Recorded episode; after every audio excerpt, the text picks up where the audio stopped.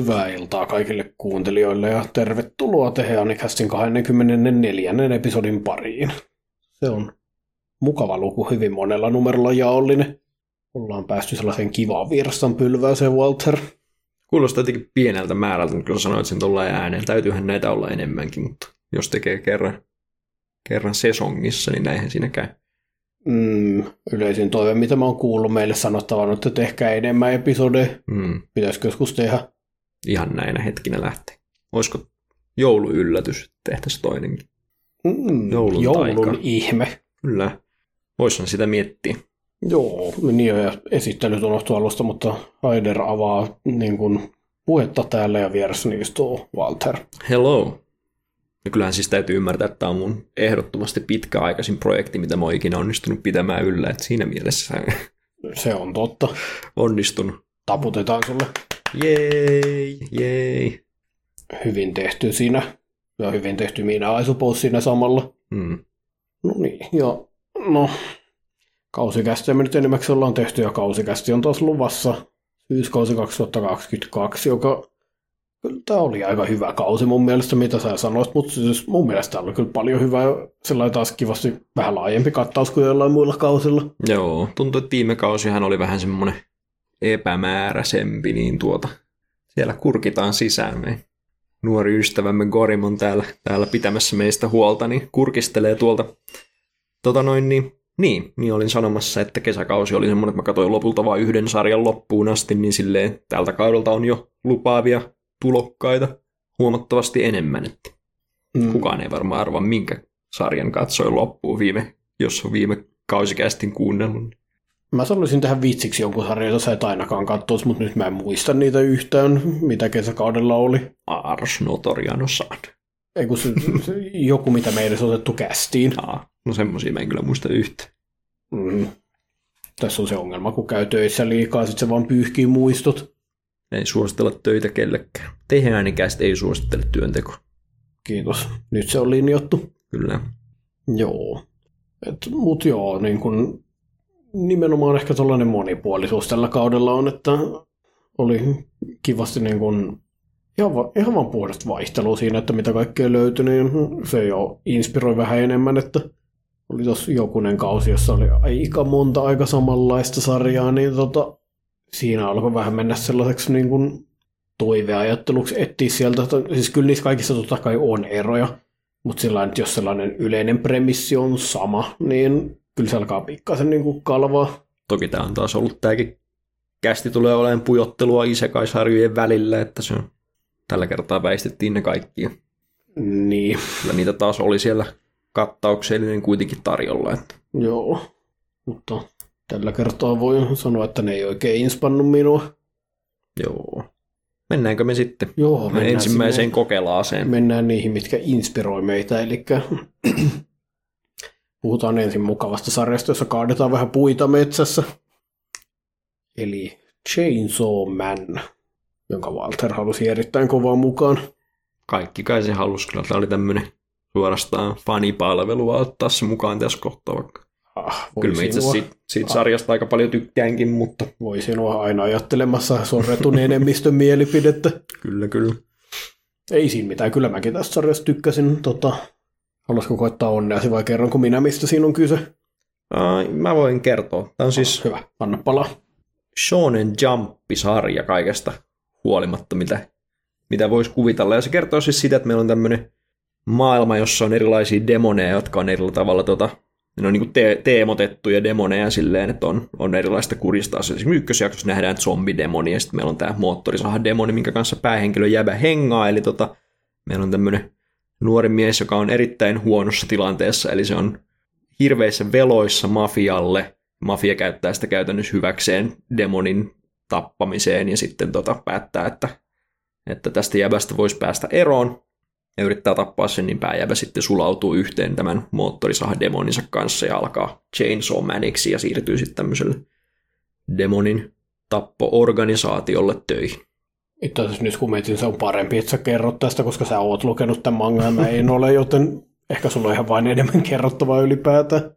Mutta joo, tämä oli tota noin niin, nimenomaan Shonen Jumpin kontekstissa on mun mielestä jännä sarja, koska ne on ehkä manga-lehtenä mulle edustaa eniten sellaista tietynlaisiin kaavoihin kangistumista ja sellaista, että on tosi kovaa tämän lehden jutut, mitkä pitää olla jokaisessa sarjassa, että niin kuin tulee myöhemmin tuossa esimerkiksi puheeksi toi Manga Time Kirara-lehti ja sen monet alalehdet. Katsottiin sitten ennen tätä kästiä, että mitä sarjoja siellä on, ja niistäkin on sellainen vahva kuva mulla, mutta sitten piti todeta, että se, ne sarjat, mitä sieltä oikeasti tulee, ne onkin vähän enemmän haulikon laukaus oikeasti, että ei ne ollutkaan ihan niin sellainen yhdestä puusta veistetty, mitä mä ajattelin, mutta Sonen Jumpis on kyllä aika paljon ystävyys, kova työ ja oliko se kolmas voitto?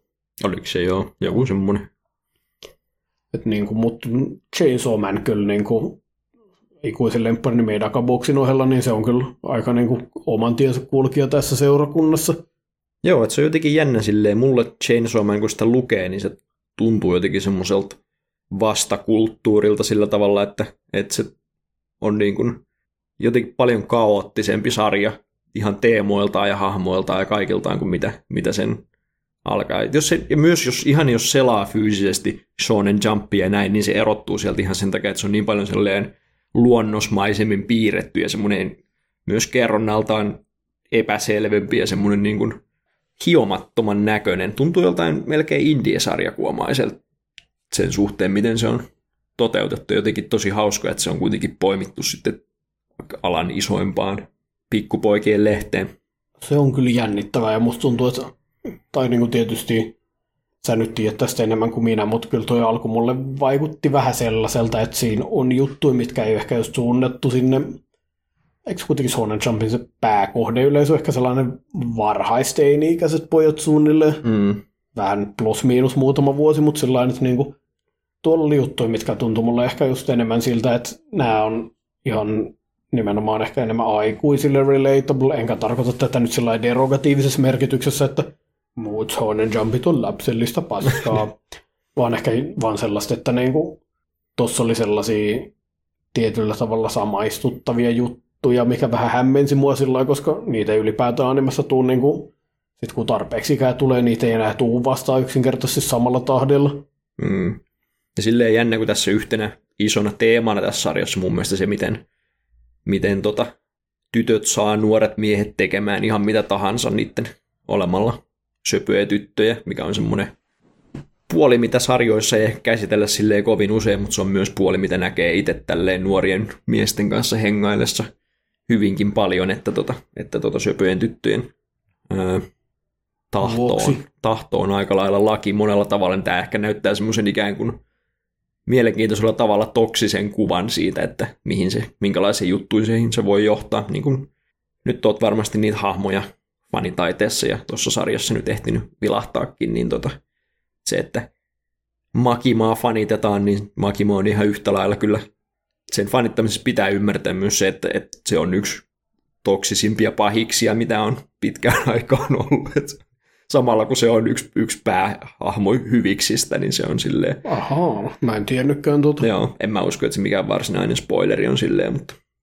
sanotaanko, että sen, sen tota, mitä se tuo Denjin elämään, niin se ei kaikki ole täysin positiivista, mutta tota... Okei. Okay. Ja ylipäätään tässä sarjassa pyöritellään tämmöisiä niin kuin valta- ja kontrollijuttuja ylipäätään tosi paljon. Niin kuin ekassa jaksossa jo nähtiin se, että tämmöinen niin kuin hierarkia-asetelma, että on tämä Denji, joka on, jolla ei ole varaa ostaa hilloa leivän päälle, ja sitten on, sit on mafia-jäbä, joka vaan kusettaa siltä kaikki ne pienetkin pendit, mitä se tekee, niin tavallaan tämän tyyppisiä kuvioita pyöritellään sitten vähän eri kulmista. Joo, oikeastaan tämä toimii aika hyvänä aasinsiltana sellaisen juttuun, mikä mulle heräsi aika paljon tuota katsellessa, että öö, ihan sellainen, että mä oon odottanut sillä innolla, että nimenomaan milleniaalit alkaa tulla siihen ikään, että pääsee tekemään juttuja ja vähän niin kuin enemmän sellaisen päättävään portaaseen näiden sekä animen että mangan teossa. Koska Fujimotolla mun mielestä toi oli sillä ihan sellainen sukupolvellisesti tosi relatable juttu, että niin kun se raataa duunissa, mikä niin kun itsessään ei hirveästi merkkaa sille mitään. Ja just se on täysin sellaisen itseään isomman voiman sieluttoman korporaation armoilla, joka vaan vetää kaiken sellainen, että tässä on sun palkka. No, mutta vedetäänpä sieltä vielä niin kuin noi ylläpitokulut ja huoltokulut ja toimituskulut ja kaikki mahdollinen, ja sitten sille jää joku yksi 500 jenin kolikko niin kuin siitä jäljelle.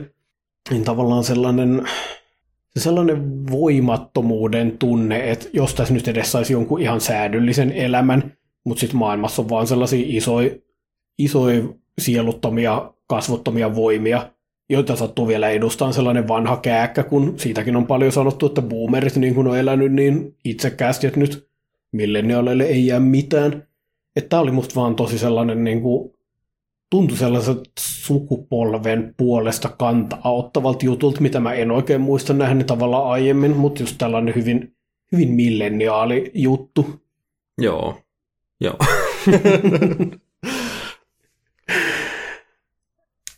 että niin kuin, nimenomaan se, kun se, se ei haaveile mistään, tai niin kuin nimenomaan, että kun yleensä Sonen Jumpit on, että dream big, että niin haluan olla maailman paras jossain, haluan unelmoida, haluan niin kuin saavuttaa elämässä kaikkea, Denji on sellainen, no, jos saisi edes sellaisen ihan niin kuin ok normaalin elämän ilman, että kukaan riistää mua. Niin, että se on käytännössä se, miten se saadaan liittymään sinne organisaatioon se, että, että luvataan katto pään päälle ja hilloa leivän päälle, niin se on niin kuin hyvinkin tota määrittävä meidän sukupolven.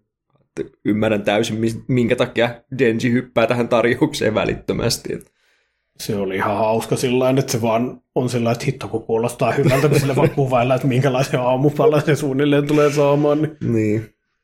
Se, joo, tämä oli vaan mulle tosi mielenkiintoinen, koska sä aikanaan pakotit mua lukeen pari näitä one-shotteja tältä samalta mangakalta, ja se vaikuttaa mielenkiintoiselta tyypiltä, jolla on niinku, mä en ole varma mitä se haluaa sanoa, vai haluuko se sanoa? Siis mä en ole varma, voi olla, että mä koko ton sukupolvikokemusjutun niin kuin vaan sävelisin omasta päästäni ja näin, mitä halusin nähdä, ja Fujimoto on vaan piirtänyt sinne sillä että nämä olisi mun mielestä siistejä juttuja, laitetaan ne sinne. Mä en tiedä rehellisesti, mutta niin kuin, se herätti musta ajatuksia, ja mä tykkään, kun sarjat herättää musta ajatuksia. Joo. Ja mä tykkään kans ihan silleen yleensä tota, miljoona tämmöisestä, että on modernia, urbaania fantasia, tietysti tää taistelee spotista Jujutsu Kaisenin kanssa tämän asian molemmissa, molemmissa tapetaan rumia mörköjä ja näin, mutta tota sanoisin, että niiden painopisteet on niin erilaiset, että niiden silleen Jujutsu Kaisen on niin semmoinen turvallisen shonen jumpin makuinen sarja, mutta vähän eri kehyksissä, kun taas sitten tämä tuntuu just semmoiselta, että on oikeasti vähän tehty, mitä, mitä huvittaa. Ne on ne one-shotit, ne on kyllä, mitkä ne on Sayonara eri ja Look Back vai? Joo, just Joo. ne kaksi äh, laitoit. Erittäin vahvat suosittelut kyllä molemmille, koska ne on tosi erikoisia ja jänni. Oli joo, nautin kyllä nimenomaan. Ja nimenomaan one shot, missä on rajallinen määrä aikaa kuitenkin saada asiat liikkeelle ja saada katsoja välittämään, niin ne oli voimakkaat molemmat. Sayonara eri ja Look Back. Look Back, joo. Ja silleen tykkään myös Chainsaw Manissa siitä, miten se pyörittelee noit just sen takia, että se kertoo tosi suoraan nuoren pojan tuntemuksista ja näkemyksistä, vaikka Densi nyt on varmaan pöljin poika, mitä koskaan on ollut olemassa, niin silleen, että käsitellään tätä tämmöistä niin kuin seksuaalista puolta myös täysin silleen kainostelematta on mulle tärkeä osa tämän tyyppisissä sarjoissa, kun tämä aina jotenkin tuntuu aidommilta silloin. Ehkä se on vaan itselle jotenkin silleen osa identiteettiä, tuntuu aina vieraalta, jos sitä ei ole käsitelty ollenkaan, niin tässä sitä sitten on, että, että kaiken muun pahan lisäksi Denji on myös janoinen nuori mies ja se tulee vaikuttamaan hänen käytökseensä myös. Että. Ymmärrän. Sanoit juuri, että olet kiimainen nuori pukki ja se on ok, rakastan sinua tällaisena. Valitettavasti ei saa, näin vanhana miehenä ei saa enää olla. Että. Eihän tämä mulle sä oot aina nuori poika. No se on totta. Joo, ja tota, noista tunteista, no mä nyt en itse ehtinyt nähdä sitä seksuaalista puolta vielä ykkösjaksossa. Mä uskon sun, että sellainen siellä on. Mutta kans tuohon aikaisempaan sanomaani liittyen, niin se oli kans ihan jännä sellainen, että musta tuntuu vähän niin kuin, että toi Chainsaw Manin, ehkä nimenomaan Denji, vaan Chainsaw Manin sellainen niin kuin käyttövoima on kans tavallaan just sellainen raivo, että sua on käytetty ja sitten heitetty vaan pois, kun en mä tiedä käytetty enää liina, kun noin niin kuin rikkaat pöysöt ja mafiosot on sitä mieltä, että no niin nyt sulla ei saa kiristetty enää enempää hyötyä irti, tai hyödyt meitä enemmän kuolleena. Ja sitten se niin kuin nousee takaisin sieltä ja pystyy kostamaan niille kaikille. Että just sellainen Chainsaw Man on tietyllä tavalla sellainen mulle aika klassinen voimafantasia, että niin kuin, jos elämässä on paljon juttuja, jotka viituttaa, mitä jos susta tulisi vain niin vahva, että sä pystyt silppuamaan ne kaikki moottorisahalla. Mm. Ja sitten toi Makima toimii ehkä vähän sellaisena limitterinä siinä mielessä, että sitten se sanoo, niin kuin, että mitä jos et riehuisi noin paljon, ja sitten Denji ei riehu niin paljon, mikä on nyt taas aika realistinen dynamiikka, mitä olen nähnyt niin kuin nuorten poikien ja nuorten tyttöjen välillä. Totta. Tämä on symboliikat liian syvällä jo ykkösjaksossa. Kyllä. Joo, silleenhän tämä on myös ollut kulttuurisesti tosi mielenkiintoinen Chainsaw Man, koska mä en ole ikinä nähnyt sarjaa, jossa näin selkeästi niin kuin on päätetty, että tästä tulee nyt iso juttu, mitä on. Niin kuin silleen, että okei, se manga on iso juttu, mutta silleen, että animen saapuminen on selvästi ollut jollekin markkinointitiimille semmoinen, että nyt katsotaan kuinka pitkälle kaiken voi viedä peliin. Että kaikki alkoi siitä, että tehtiin se niin sanottu esianimoitu traileri, joka tarkoittaa siis sitä, että tehdään traileri, joka ei koostu sarjan oikeasti olemassa olevista animoiduista osista, vaan animoidaan erikseen mahdollisimman hieno traileri. Ja sitten tota, niin just kaikki semmoiset kiinnitetään ending artisteiksi. Kaikki suositut artistit käy tekemään yhden biisin endingeiksi. Ja sitten opening on tietysti Kenshi Onesulta, joka on varmaan Japanin isoin artisti tällä hetkellä. Ja on niin kuin silleen, että sen lisäksi, että se on mangana iso, sen lisäksi on Shonen Jump-sarja, joten kaikki tietää sen, niin on, on niin kuin päätetty, että okei, että tästä tulee animena. Ja varmaan se on animena myös hypetetyin, niin kuin ennalta hypetetyin anime, mitä mä oon ikinä nähnyt. Että jotkut animet on varmasti ollut isompi, Attack on Titan ja muut, mutta ne on ollut kaikki vähän semmoisia yllätyksiä, että, että ainakin mulle silleen, että okei, tämä oli näin, näin iso juttu. Mutta Chainsaw Manista kaikki varmaan tietää, että okei, se on niinku tämän kauden se sarja. Joo, no siis nimenomaan ehkä se, että on mun mielestä sarjoja, mistä on tavallaan ennakkoon näkynyt ja vähän niin kuin povattu, että näistä tulee se iso juttu. Mutta ehkä se, mikä Chainsaw Manin erottaa, on, että tämä on oikeasti jatkunut pitkään. Musta tuntuu, että mä jo vuosi sitten tiesin, että niinku, mm. okei, okay, tämä anime on tulossa ja tästä pöhistä jo nyt. Mm. Et ihan se skaala niin kuin mun mielestä on isompi, että ei tavallaan välttämättä mitään, mitä mä en olisi joskus nähnyt jonkun muun sarjan kanssa. No okei, okay, toi esianimoitu traileri varmaan ei ole sellainen. Mutta ihan se, että niin kuin nimenomaan skaala on tosi paljon isompi. Joo, sitten se oli ajoitettu myös kivasti niin, että Chainsaw Manin mangan kakkoskausi alkoi. Vähän erikoista puhua siitä kakkoskausi, mutta se on kirjaimisesti Chainsaw Man Season 2, se toinen osa siitä, niin alkoi tässä samalla, niin nyt on kyllä moottorisahan jäpää sitten oikein kunnolla tarjolla. Joo, kyllä mä sanon, että mä ainakin itse niin kuin mukana tässä junassa ihan mielellään ihan vaan nähdäkseni just, että mitä se mangaka haluaa tällä kertoa sitten lopulta, koska Toivottavasti ne nyt sitten kaiken tämän hypen jälkeen animoi sen ykköskauden edes kokonaan. siis silleen, että se tulee, se ensimmäinen osa siitä mangasta tulee käsiteltyä kokonaan. Se on, siis se pitää ymmärtää, että se manga on myös niin kuin kerronnaltaan hyvin epäselvä ja se on semmoinen niin tajunnan virtainen ihme setti, niin tuntuu niin oudolta, että siitä on tehty näin tämmöinen niin kuin hiottu ja mikä se sana on, kiillotettu tämmöinen niin kuin Aa, joo, joo. ison budjetin nyt tehdään niin kuin isoin anime, mitä on olemassa. Että se on jännää. Ja nimenomaan siis, että onko tässä miten iso ero tavallaan, että onko ne hahmot tunnistettavissa samoiksi, miten helposti, jos tavallaan ne on niin paljon raffimpia siellä mangan puolella. On ne silleen, että ne designit on kuitenkin vahvat silleen, että, että kyllähän ne kaikki tunnistaa, mutta tota, ehkä se yleisemmin semmoinen, että varmaan ehkä paremmin näkyy siellä myöhemmissä kohdissa, jotka menee semmoiseksi tajunnan virraksi, niin sitten katsotaan, että miten ne on saanut ne toteutettua anime, mutta eihän tämä ensimmäinen kertaa kuin tämmöistä. Mä muistan, kun mä katsoin, mun ihan eka anime oli toi Helsinki ja luin sen mangan sen jälkeen, sen jälkeen katsoin Helsingin Ultimate ja siinähän on myös sama ongelma, tai ongelma ja ongelma, mutta silleen, että ne loppu kaksi pokkari on ihan semmoista tajunnan virtaista. Mä en niin tajua enää mitään, mitä siellä tapahtuu, että siinä vaan tapahtuu jotain juttuja, ja sitten animen tehtävänä on ymmärtää, mitä siellä mangassa tapahtuu ja jotenkin visualisoida se järkevästi, niin mä odotan, että Chainsaw Man tulee toimia vähän samalla tavalla, että aika monetkin on varmaan silleen, aha, tätäkö tässä tapahtuu. Joo. Se on aika erikoinen, kulttuurisesti erikoinen sarja monella tavalla, että saapa nähdä. Ja saapa nähdä, tuleeko ihmiset tykkään tästä sitten, kun jotenkin voisi kuvitella, että se olisi enemmänkin mielipiteitä jakava sarja, koska se on niin semmoinen kummallinen. Mutta... Joo, mitäs toi niin kuin, siellä tapahtuvat asiat, että niin kuin, tuleeko se olemaan, tai se mua vaan pelottaa, että tuleeko se olemaan viikohirviötä, vaikka todennäköisesti ei. tämä mangaka ei tulisi, mutta että siellä tehdään muuta kuin kun mätetään. Joo, on siinä paljon mättöäkin, ja siis Chainsaw Manin mättötyylihän on just tommonen niin B-kauhuleffan supergore, niin kuin täysin semmoinen epäempaattinen väkivallan taso, mikä siinä on niin kuin ykkösjaksossa jo nähtiin, että ei se ole koskaan semmoinen, että väkivalta tuntuisi niin kuin realistiselta aidolta ja semmoiselta, että sun pitää, sulla sattuu mukana, koska se on niin aidosti kuvattu, että sehän on semmoista mässäilyä. Joo. Että sitä on paljon, mutta ei se, siinä varmaan, olisiko siinä ollut niin, että, että tässä alussa oli ehkä just pari jotain viikon hirviöjuttua, että kun nämä sarjat jotenkin aina haluaa esitellä sen konseptin ennen kuin ne alkaa tekemään isompia juttuja. En mä ihan tar- niin tarkkaan muista sitä alkua enää, mutta mutta en muista, että olisi ollut semmoista, että nyt mennään taas tonne ja hakataan mörkö sieltä ja sitten mennään tonne ja hakataan mörkö. Koska siis ne möröthän on niin kuin, taas 700 silmäisiä Joka, limakasoja, että se on niin joka kerta. Toki niissä on kaikissa on joku teema ja joku idea.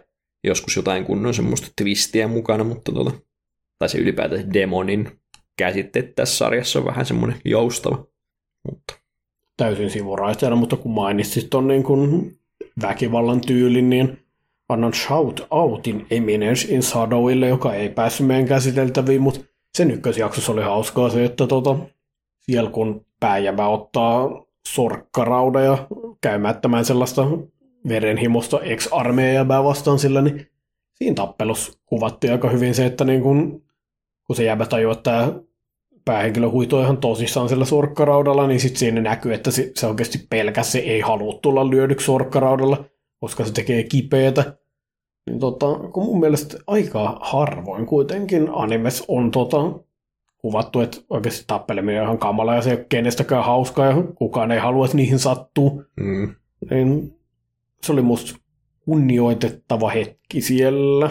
Että se Joo. sit, Anime on kyllä aina ollut vähän huono tuommoisessa kivun kuvaamisessa, koska se on aina semmoista, että jotenkin vähän vaikea päästä, päästä ineen. Muistat, että Grimgarin alussa, kun ne tappelee ekoja goblineja vastaan, niin siinä on jotain semmoista, että se on selvästi kivuliasta kaikille. Ja, joo, ja niissä näkyy, että siinä on nimenomaan eläviä olentoja, jotka mm. haluaa tehdä mitä vaan, että Joo. ne pystyisi jatkamaan elämistä. varmaan traumaattisi, mitä mulla on, kun Shufflen loppuvaiheella, jota et ole nähnyt, niin yksi hahmo viiltää ranteensa auki, niin se on tehty just silleen, että mua sattuu vieläkin ajatellakin sitä asiaa. Joo, Jotenkin joo. se miten kouriintuva verrattuna siihen, että joku moottorisahalla räiskii kaikki zombit hengiltä. Niin, Joo, kyllä se on, kun niinku, se on niin, tä, tälle on muistaakseni ihan oma psykologinen efektikin tai sellainen, että kun se on niin sellainen outlandish juttu ja kenelläkään katsojalla keskimäärin ei ole kokemusta tollasesta, mutta sitten taas niinku sellainen haavoja ihmiset on saanut, mm, niin se niinku tuntuu paljon niinku enemmän sillä kun pystyy oikeasti tietää, että toi muuten sattuu ihan oikeasti. mm,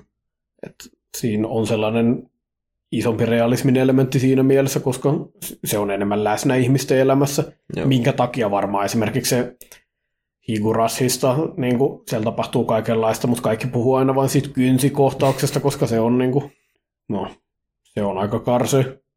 Maanläheisellä tavalla kivuliasta. Joo, se on kerran jäi kynsi oven väliin ja se, se, tota noin, niin, se teki aika paljon kipeätä ja se tuli kyllä mieleen sitä sanoessa, ei sa- sanoessa kattuessa. Joo. Noi on tommosia, tommosia juttuja. Mennäänkö me eteenpäin sitten? Mm, joo, täytyy vielä miettiä, onko jotain. No, Chainsaw Manin ykkösjakso nyt oli siinä jo oikein esitelty muita jaksoja kuin Denji ja hänen moottorisahademoninsa, niin Joo. Se Mistä tulee se- olemaan aika tärkeä se, miten ne hahmodynamiikat tulee nyt sitten toimimaan. Että se on se Makima on siellä se boss lady ja sitten silloin ne omat, että saa sen Narutosta, Narutossa päätetyn kolmen hahmon kombo. Ei se kyllä ole edes Naruto-juttu, mutta mä aina mielen sen Naruton, sen se on nyt linjattu.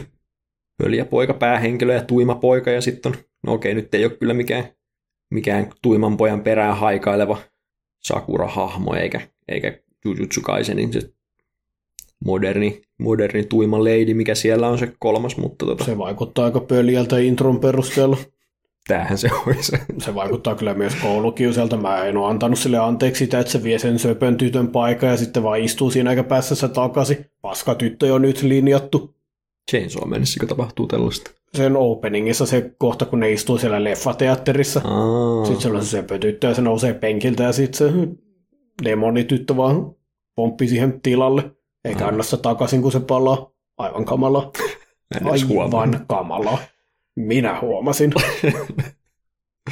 Tämä on just semmoinen juttu, että viiden vuoden päästä, kun sä et ole katsonut Chainsaw Manin jaksoakaan, niin tämän kohdan sä muistat. Jep. Hyvä, että ymmärrät mua näin hyvin ihmisenä. Umu. Joo. se tyttö tulee olemaan parasta, mä oon jo päättänyt. Kobeni varmaan. Mä en tiedä todellakaan nimeä, mutta Joo, se on ulisevan näköinen tyttö. varmaan just se. Joo. Se on kaikkien suosikki. Todellinen suosikki. Yes! Vaikka mitä olisi tarjolla, niin siellä on se y- yksi uliseva narukäsi, joka ei saa oikein mitään tehtyä ja ulisee ja on kauhuissaan koko sarjan, niin se on kaikkien suosikki. Se on relatable kaiken sen kauhuparaatin seassa. Joo, on se tosi hyvä hahmo ja on sillä hyviä, hyviä settejä tiedossa sille Siinäkö vaan haluais maakimaan saappaan alle pikkusen. joka kerta. Ei se mitään, hyväksyn sut tollasena. Kiitos. Kiitos, kiitos. Joo, mennään vaan eteenpäin.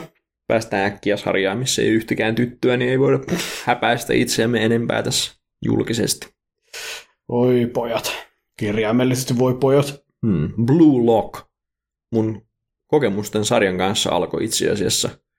Olikohan se silloin, kun me oltiin sun kanssa Japanissa vai silloin, kun me oltiin viimeksi, mä ostin, ostin Shoden Magazine-lehden, joka on siis tää Shonen Jumpin kilpailevin tärkein kilpailijalehtiä, ja selasin sitä, ja sen sarjan Blue Lockin piirustustyyli on niin väkevä ja niin iskevän näköinen, että se paistoi ihan silmään silleen, kun mä vaan pläräsin sitä näin, niin sitten oli pakko pysähtyä se, että mikä tämä sarja on, että en ole kuullutkaan tämmöisestä, mutta ihan sairaan makeen näköinen.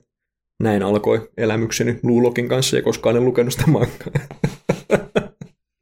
Myönnettekö, että se on kyllä aika väkevä, koska tota no niin, Joo, Musipedal on oikein kiva sarja, mutta sitten siellä on tämä yksi hahmo Mido Suji, jonka juttu on olla aivan kamala tyyppi ja vääntää ruumistaan mitä erilaisimpia asentoihin ja hymyillä sellaista hangon keksi hymyä, jossa näkyy hirveän rivi sellaisia neliömäisiä hampaita, samalla kuin on sellaiset ympyräsilmät. Hmm. Ja se jää muistiin kyllä ikuisiksi kun sen sarjan katsoo.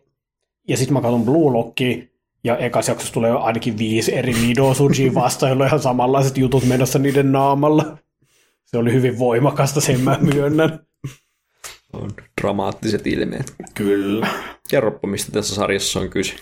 Joo, eli on ä, jalkapallon pelaaja jäbä, joka se, tota, sen joukkue häviää tuolla niin kun turnauksessa, ne ei pääse nationalseihin. Ja jäbä jää katumaan sillä koska sillä oli tilaisuus laukoa, mutta sitten se niin kun syötti tiimikaverille, jonka piti olla aika niin kuin varma maali.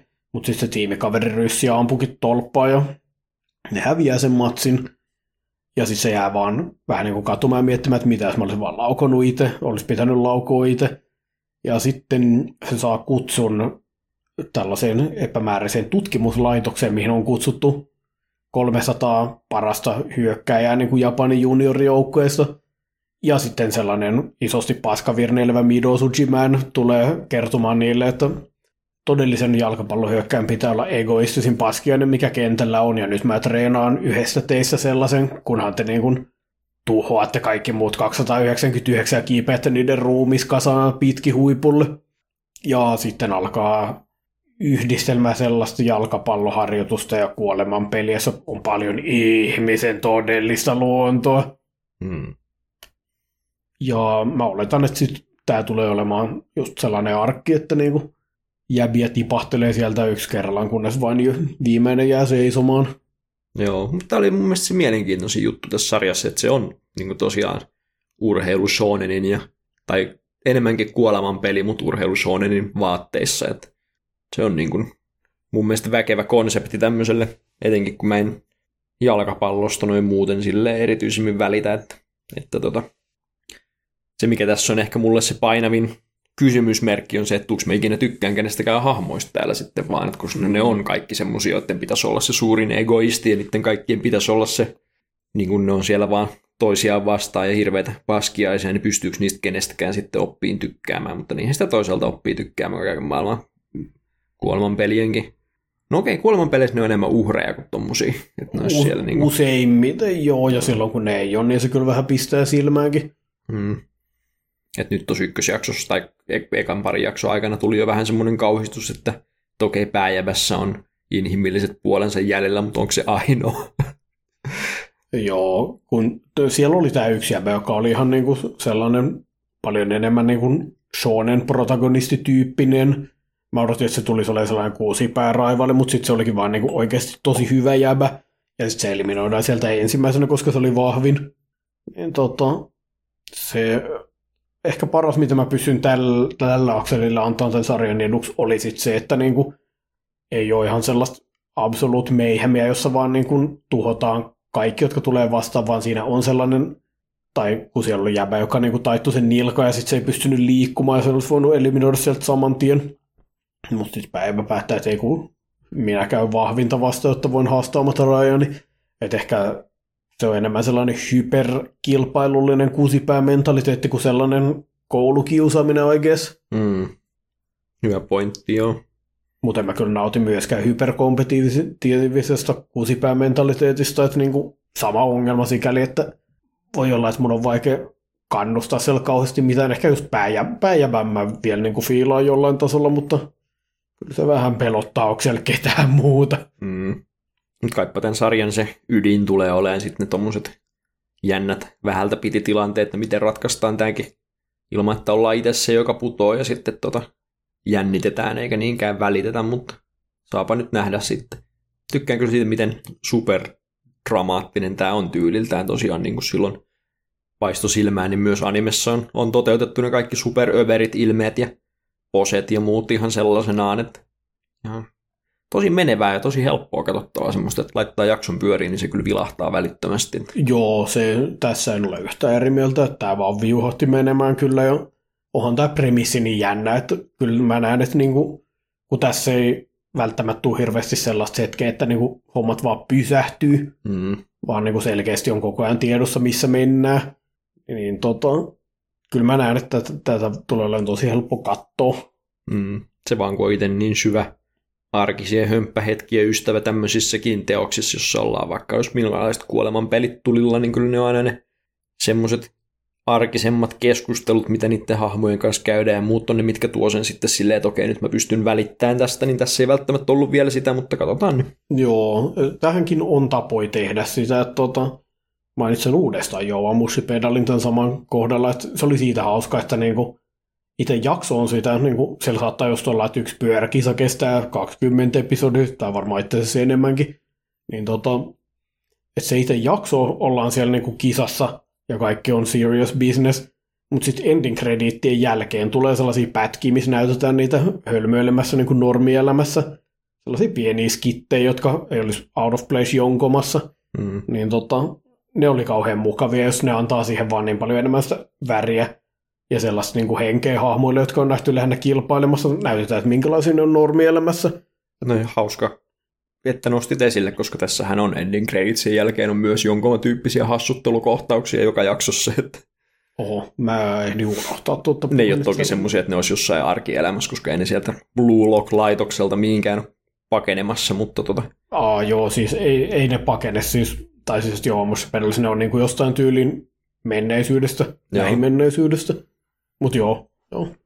eipä mulla oikeastaan siitä sen enempää, että nostin esille, koska näytti jännältä. Että Joo, joo, kyllä, niin kuin, kyllä mä ihan pidän jalkapallosta, niin mukava saada siitä aina välillä sarjoja, että myönnettäköön, että vaikka olen Adachi Mitsurumainen, niin esimerkiksi baseball ei ole koskaan mua oikein kiinnostanut, niin tota, mä ehkä tykkään baseballista eniten näistä anime-lajeista.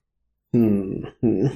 Mut mä ehkä on tykkään myös enemmän semmoisesta, että on jotain semmoisia jännitteisiä rivala-asetelmia, eikä mua niin silleen jotkut joukkueen dynamiikat kiinnosta samalla tavalla kuin sua. Niin. Joo, mulla nimenomaan kun baseballissa on periaatteessa optimaalisimmillaan ja kauneimmillaan se on sitä, että siellä on kaksi pelaajaa, joilla on mitään väliä ja kaikki loput seisoo ty- kädet tyhjinä. Mm, Niin se on vähän sellainen, ne. just hyvä. Et siinä mielessä toki tämä ei osu siihen mun strike zonein kanssa, että niinku, täällä koulutetaan parasta hyökkääjää, mutta just se, että hyökkääkin tarvii niinku, öö, siipijäbiä esimerkiksi antamaan sille keskityksiä, jonkun pelin rakentajan sinne enemmän keskikentälle, puolustajat pitämään niin oman pään puhtaana, maalivahdin että, ja ketään näistä ei treenata, niin on ehkä vähän hyperspesifi siinä mielessä. Mm. Ei hätää, kolmosjaksossa tulee sitten jalkapallomatsi, missä on 11 hyökkääjää vastaan 11 hyökkääjää, että katsotaan mitä siitä tulee. Näin mä vähän ajattelin. Se itse asiassa kävi järkeen, sikäli niitä on 300, sinne jaoteltiin just niin moneen tiimiin, että okei, se aakkosi on niin kuin Englannissa 26, Mutta jos yksi niistä jätetään strategisesti välissä, niin sitten se olisi 25 kertaa 12, mikä on 300. Ja jos jokaisesta eliminoidaan yksi jäbä sinne ja 25 11 hengen tiimiin sopivasti, sillä pelataan paljon jalkapalloa. Sairaat setit. Eikö sokki? Mä en koskaan pyytänyt matematiikkaa meidän podcastiin. Mä joudun editoimaan ton pois, koska Huono tuuri, nyt on täällä ja pysyy. matematiikan vastainen podcast. Se ei käy valitettavasti. Tai no siis se matematiikka voi olla vastainen, mitä fyysikot ja kumppanit käyttää. Me ollaan, Se, sitä mä vastustan, kun sinne tulee enemmän kirjaimia kuin numeroita. mikä se sana on sille, että toi on niinku oikeata matikkaa, toi kirjain paska, ja se on jotain laskenta jotain, tai mitä se nyt onkaan. Öö, No, aritmetiikka on yksi, mutta Mennään vaikka sillä. Se voidaan hyväksyä kästiin, mutta matematiikkaa ei. Hyvä. täydellistä. Mennäänkö eteenpäin? Mennään vaan. Bocci the Rock. Se äännät sen pikkusen verran, se on bocci the rock. Pitää korostaa rock-sanaa. Bocci the Rock. Joo. Kirara-sarja. Mm, vanha ystäväsi. Ei välttämättä ensimmäinen, mistä on puhuttu täällä, mutta, mutta tota, ei ole mikään meille, tai mulle ainakaan. Siis mä itse ajattelen, että mä en ole ikinä tykännyt yhdestäkään Kirara-sarjasta. Kirara on siis tämä mangalehti, joka painottaa jonkomaa, painottaa söpöjä tyttöjä, nimenomaan semmoisia niin pallopäisiä lolityttöjä ehkä, ehkä tässä on se niiden niin top-brändi. Joo, ja sitten sellainen tyttöjen välisen rakkauden beittaaminen on kans niillä erittäin prominent elementti. Joo, niin, niin tota, poimitaanpas nyt jotain, että ihmisille tulee mielikuvat, minkälaisia on Kirara-sarjat. Suosituin kautta aikojen on varmaan Keijon. Öö, Gotchiusa on sieltä, Kiniro Mosaic on sieltä, New Game on sieltä. Joo, nämä on aika tosi semmosia Kiraran makuisia. Joo, Sitten on niitä hyviä, niin kuin on Machikado Masoku ja Jujushiki, Hanayamata. toi toi Stellan Maho on tärkeä. sulle. Se on ainoa, joka jolle se on Sä tää. oot ainoa, jolle Jujushikin on tärkeä. Se on kyllä fair point. Joo, kyllä. Ja nimenomaan kun mäkin ajattelen tavallaan kategorisesti, että mä en tykkäisi kirjasta, mutta kun me katsottiin, että mitä kaikkea siellä on, niin oli siellä kyllä kaikkea, mistä mä tykkäsinkin, että Joo, Juru Camp on kanssa yhdestä kirarasta ja se on varmaan tämän hetken se tunnetuin. joo, joo. Joo, se tosiaan on jaeteltu, oliko se neljään vai viiteen lehteen, josta, jolla on sitten vähän eri painotukset sen suhteen, että on kuinka paljon jonkomaa ja onko kuinka paljon ei, ei jonkomaa, eli niin sanottua normaalia mangaa. Anja Unhappy on tärkeä. Joo, muistako kun katsottiin se yhdessä? Ai niin, se voi unohtaa sitä joka kerta. missä me katsottiin se yhdessä? Oulun kylässä. Okei, siellä. Okei, no niin. Nyt- mä kiinnitän se siihen paikkaan, niin mä muistan sen paremmin. Me ollaan puhuttu tämä sama keskustelu joku seitsemän kertaa. Aina voi vähän unohtaa. Kai sä tykkäsit sit punaisesta eniten. Joo, ja sä et tykännyt siitä. Se oli mun mielestä muuten hyvä sarja, mutta se punainen ärsytti sua kauheasti. Muistan tämä elävästi. Mä en, mutta mä luotan suhun. Hyviä aikoja. Kyllä. Poikien kanssa sarjoja, missä on tyttövalikoimi. Kyllä. Eihän tää voidaan katsoa yhdessä jotain kivaa taas. Joo. Niin kuin meillä on Berserk 2016 siltä samalta Kyllä. viikonlopulta jäljellä. Se ei ole välttämättä kivaa, mutta Mm. Joo, Bocci the Rock. joo. Kiva sarja. Eli siellä on, siinä on kaava, joka on joskus ennenkin nähty kyllä elämässä. Eli on tyttö, jolla on aika musertava sosiaalinen ahdistus. Ja se on ajatellut, että tota, nyt pystyisi saamaan ystäviä sillä, että soitan kitaraa, koska yksi telkkarijäbä sanoo niin kuin haastattelussa, että joo, mä olin sellainen, että mulla ei ollut yhtään ystäviä, mä vietin kaikki aikani yksin, mutta sitten kun menee tuonne lavalle soittamaan, niin introvertitkin pystyy loistamaan siellä. Ja sitten tämä Bocci lempinimellä kulkeva päätyttö saa siitä inspiraation, että okei, siistiä, että mä alan soittaa kitaraa, niin sillä saa niinku itselleen paikan tässä maailmassa ja varmaan ystäviä kanssa, kun on bändi, jossa soitetaan yhdessä ihmisten kanssa. Öö, Sitten se alkaa treenata ja kolme vuotta myöhemmin siitä on tullut aika hyvä kitaransoittaja, mutta ei se ole kyllä, se ei ole treenannut sen sosiaalisia taitoja lainkaan, niin se ei ole tutustunut yhtään kehenkään ja se sitten aloittaa niinku lukion ilman yhtäkään ystävää tai mitään kontaktia. Mutta sitten se tapaa muita tyttöjä, joilla on bändi ja sitten alkaa Road to Recovery. ja musisointia. Joo. Mulle aina tärkeä asia näissä on se, että kuinka lapsineroinen on hahmot välittömästi.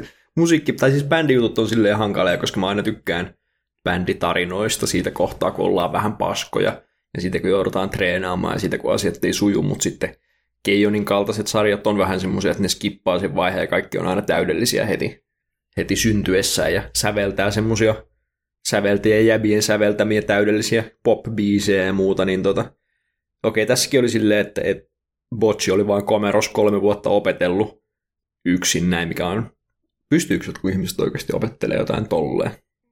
Mä en ainakaan pysty, mutta ehkä jotkut, jotka pystyy pitkäaikaiseen johonkin kommittaamiseen, niin voisi opetella tolleen, mutta tota, se, että näette ensimmäinen esitys oli vähän huono, on se, mikä oli tärkeä selling point tässä sarjassa. Saa suka muusikkomies. Että niiden, vaikka ne on kaikki hyviä soittaa, niin niiden bändin dynamiikka ei vaan maagisesti toiminut välittömästi, vaan Potsi, joka soitti pahvilaatikon sisällä, koska ei halunnut olla yleisöllä esille. Ja sitten nämä muut, jotka oli soittanut ennemmin, niin ei ole ollut mitään maagista semmoista, että nyt kaikki vaan sujuu heti täydellisesti, vaan että siinä oli vähän, vähän semmoista arkirealismia mukana siinä bändihomman kuvaamisessa, vaikka enemmän tämä on tietysti ihmissuhdejuttu ja semmoinen opetellaan sitä kaveridynamiikkaa tälleen epäsosiaalisen hahmon näkökulmasta. Ja... Voin sanoa, että koska en ole soittanut musiikkia eläessäni, niin mua toi ei haittaa lainkaan, mutta kiva, että sinä nautit. Mm. Mulla on vieläkin Bang Dream arvostelematta. Että... Siellä kyllä niin kuin, ei kans opita heti. Siellä mennään lavalle laulamaan vähän ep- sellainen epävarmasti. No niin, milloin katsotaan. Siellä on söpöjä tyttöjä, katsotaan yhdessä Bang Dream. Mä en tule niiden designien kanssa toimeen yhtään. Niin Huono tuori, joudut ottamaan silti. Tää. Joo, mutta niin tota, tää on ehkä niin kuin tällaista lajitoveria, koska mä tykkään siitä enemmän ihan osaltaan siitä, että niin kuin, öö, Oma kai sitä joskus kästissä maininnut, mutta minullakin on jonkun verran taipumusta kyllä sosiaaliseen ahdistukseen. Ja Botchilla on sellaisia tavallaan jänniä sosiaalisen ahdistuksen juttuja, joita on kuvattu sillä aika realistisesti verrattuna joihinkin muihin. Et sen sijaan, että se olisi vaan syöpöä, niin siellä on sellaisia juttuja, mitkä saa vaan facepalmaa ei älä tee tota, oh no, mä oon ollut tuolla ja toi on huono polku. Kun siellä on sellaisia juttuja, missä se tavallaan öö, vakuuttelee itselleen, että miten mä sanoisin, että uh, koska mulla on sosiaalinen ahdistus, niin mä en pysty tekemään tätä. Tai sitten kun paljastuu, että siellä on se sininen, sininen tyttö, jolla on tasa yksi kaveri, joka on se keltainen tyttö, joka sitten taas on se normaali ja sosiaalinen siellä. Niin tota, Botchi ajattelee hetken aikaa, oo, tässä on meidän ystävyys connection, sitten se kuulee, että se käy niinku vapaa-aikanaan se sininen ulkona ja kattelee paikkoja ja menee käytettyjen vaatteiden kauppoihin sillä ei me voidakaan olla ystäviä. Todellinen sosiaalinen ahdistusihminen ei uskaltaisi mennä sisään tuonne kauppaan. Että se asettaa itselleen tuollaisia täysin älyttömiä raja-aitoja, jotka eristää sitä muista ihmisistä. Ja toi on absolutely asia, mitä ihmiset tekee. Ja se on taas mulle sellaista arkirealismia, voisi kai sanoa. Joo. Tuossa on kyllä jotenkin se botchin sosiaalisen ahdistuksen kuvaaminen on jotenkin silleen hauskasti tehty, kun siinä on myös semmoista vähän meidän sukupolven itseironista duumausta mukana, eikä pelkästään sitä, että sillä olisi niin tämmöinen joku oireyhtymä, jonka takia se ei tee asioita, vaan se on myös vähän semmoista, että se vaan on myös vähän hönö sen oman tilanteensa kanssa, niin kuin tässä sun esimerkissä oli Joo, I suppose vähän sama energiaa nyt kun mainitsit, kun ehkä tuossa tota Watamotessa, joka on erinomainen sarja, että niin kuin siellä se päähenkilö itse pahentaa omaa tilannettaan paljon enemmän kuin mitä kukaan ympäristössä tekee. Mm. Ja sitten ne on just sellaisia käytösmalleja, mitkä on absoluuttisesti asia, mitä tehdään, mutta se ei tee niistä yhtään vähemmän kivulia, että katso, jos on niin kuin päässyt eteenpäin niistä ajoista. Mutta osaltaan sen takia tämä on niin hyvä, että niin kuin tuntuu, että se mangaka, joka tämän on tehnyt, niin se tietää kyllä, mistä se puhuu. Joo. Ja neljättä tyttöä ei ole vielä tavattu, mutta ne on kuitenkin niin kuin sininen ja keltainen ihan kelpoisia, että se on minusta hauska se dynamiikka, miten se toimii. Että, että tota, vaikka se nyt on varmaan maailman perinteisin dynamiikka, että on, on semmoinen mystinen hassu tyttö, joka on se hiljainen sininen tyttö, ja sitten on se energinen keltainen tyttö, joka pitää sitä porukkaa kasassa, ja sitten on, sit on botchi, niin jotenkin se kyseiset flavorit, mitä tässä sarjassa oli, oli mun mielestä, ne toimi tosi hyvin. Joo, tosi ja hauska. se on, se on ihan hauska. Tai siis kun mä musta se keltainen edustaa sitä ekolokeroa, mikä olisi yleensä tosi sellainen pöliä, ja sitten se, Mm. mm. mikä perään muiden pitää katsoa facepalma, tai taas se koheltaa menemään tuolla. Mutta nyt se on oikeastaan melkein se järkevin tuolla, koska se sininen taas on lajityyppi, joka on minulle sydäntä lähellä, niin verrattuna se on huomattavasti siltä trollimmasta päästä. Sitä ei haittaa heitellä hassuja laineja, joihin keltainen joutuu sukkomaan, kun yleensä se olisi toisinpäin. Mm. Ja se on myös hauska se, että miten se on absoluuttisen itsevarma itsestään ja omasta soittamisesta ja muusta. Se on niin hyvä kontrasti Botchin touhuille. Aivan järkyttävää. Olen samaa mieltä Botchin kanssa, että se on aivan järkyttävää katsottavaa. Sitten se, näinhän se vissi on sitten. Kyllä. Katsotaan, miten punainen tyttö tulee nyt istumaan tähän Joo. No, ehkä, ehkä sellainen, niin kuin, jos mentäisiin niillä stereotyypeillä, mitä odotettaisiin, niin se olisi aina, joka haluaa tehdä siellä asiassa vakavissa, mutta niin en tiedä, kun toisaalta kyllä ne kaikki haluaa soittaa vakavissaan, niin ehkä tämä ei ole keijon uudestaan. Mm. Odotan mielenkiinnolla ja siinä etenkin odotat mielenkiinnolla, koska se tulee sun lempityttö. Toivottavasti. Kyllä mä sit sinisestä tykkään jo tosi paljon. Kyllä mä itse tykkään niistä kaikista. Musta se on vaan tosi hauska. Se on kyllä hauskaa, että heti kun tulee sininen, joka ei ole niin mumma kuin ennen, niin sit sä tykkäät. Me vaan tykätään sinisen eri sävyistä. Kyllä. Ja on se edelleen hyvä, mutta sillä että ei, ei selvästi niin kuin sitä absoluuttista minun jämiäni, Mm. mutta on se silti hyvä. On kyllä väkevät maipeesut kuitenkin sun makuun. Se on totta. Ja sitten on söpöjä niitä niin kuin bänditalon niitä satunnaisia tyttöjä. Joo. Kaikilla oli jotkut designit. Se on ainakin, kun tytöillä on designit. Olenko koskaan kertonut sille herrastamme vapastastamme aikatsusta? Oh my god. Ai, että niin paljon hyviä piirrettyy sulla näkemättä. Voi sinua onnen, Pekka. Miksi ne on kaikki yhdeksänvuotiaille tytöille suunnattu? Koska olet sisällä yhdeksänvuotias tyttö, sä et vaan tiedä sitä vielä. Onko Bang Dream kuitenkin? On se varmaan tytöille, nuorille tytöille suunnattu sarja. On kai sikäli, että mun mielestä se juttu on, että mikäli mä muistan oikein sen juttu on, että ne niin kun ihan oikeasti ne seijut soittaa siellä kanssa, Joo. minkä takia sun etenkin pitää katsoa se. Hmm. Hetki. Olen Musta tuntuu, että mua skämmätään taas johonkin. joskus näin päin välillä. Hmm. Silloin kun sä skämmäsit mua viimeksi, niin mä oon nyt pelannut 300 tuntia Final Fantasy 14. Sanoisin, että Bang Dreams kestää vähän vähemmän. No se on kyllä totta. Fair point. Jonain päivänä. Ehkä se lähtee tuolla Pakkelassa tulille, halusitte tai ette. Täydellistä. Heti vaan Dread on saatu päätöksiä. Täydellistä. Supergaalassa. Yes.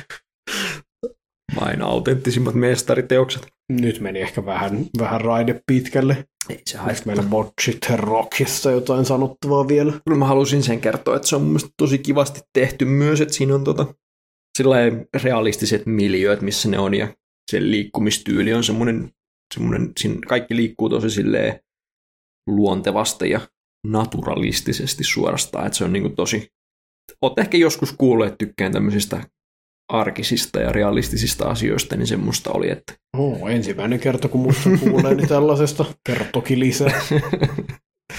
ihan semmoinen, että, että tykkäsin siitä, miten YouTube oli mukana siinä, että Mm. et, et Botchilla oli, on YouTube-kanava, missä se on Guitar Hero-niminen YouTube-kanava, missä se soittaa kovereita ja, ja sitten tota, että tytöt tekstailee keskenään ja sitten siinä tekstailuohjeessa näytetään sitä, että et, et, keltainen tyttö tekee ruokaa himassa ja näin, niin ne on tärkeitä toucheja mulle tuollaista, että näytetään sitä niiden elämäntapaa. Mm, joo, joo, kyllä se. Ja endingissäkin näkyy pikkasen, että ne soittaa esimerkiksi eri paikoissa. Keltainen tyttö rummuttaa koulukirjoja kotona ja sininen on jossain puistossa nojailemassa puolikkaaseen auton renkaaseen. Joo. Ja Bocci on tietysti komerossaan.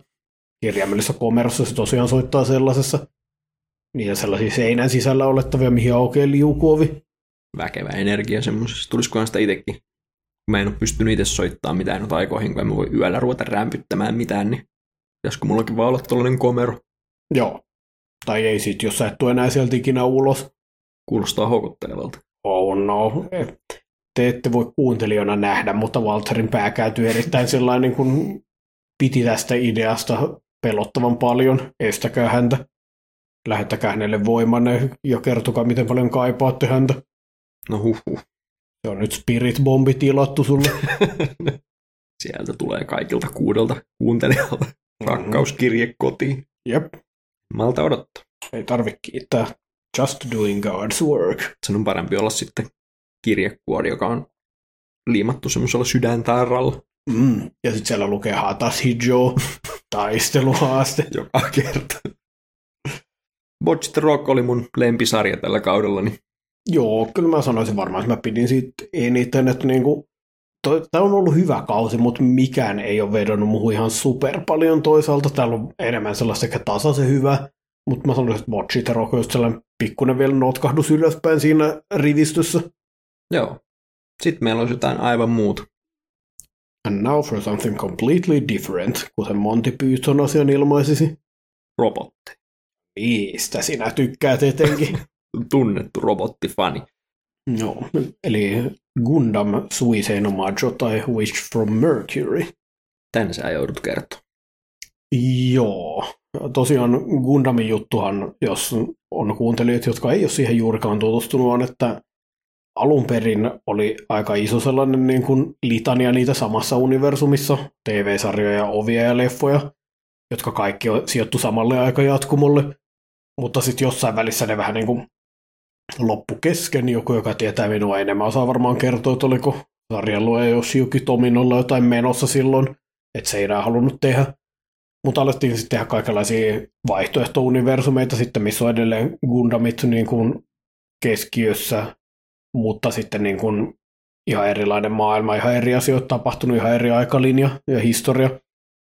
Ja tämä nyt sijoittuu sitten nimenomaan näihin vaihtoehtojatkumoihin, jossa ei nyt olla kaikkea saatu selville, mutta ilmeisesti maapallo on mennyt vielä enemmän myöhäiskapitalistiseen suuntaan ja isot firmat pitää nyt jöitä vähän kaikkialla.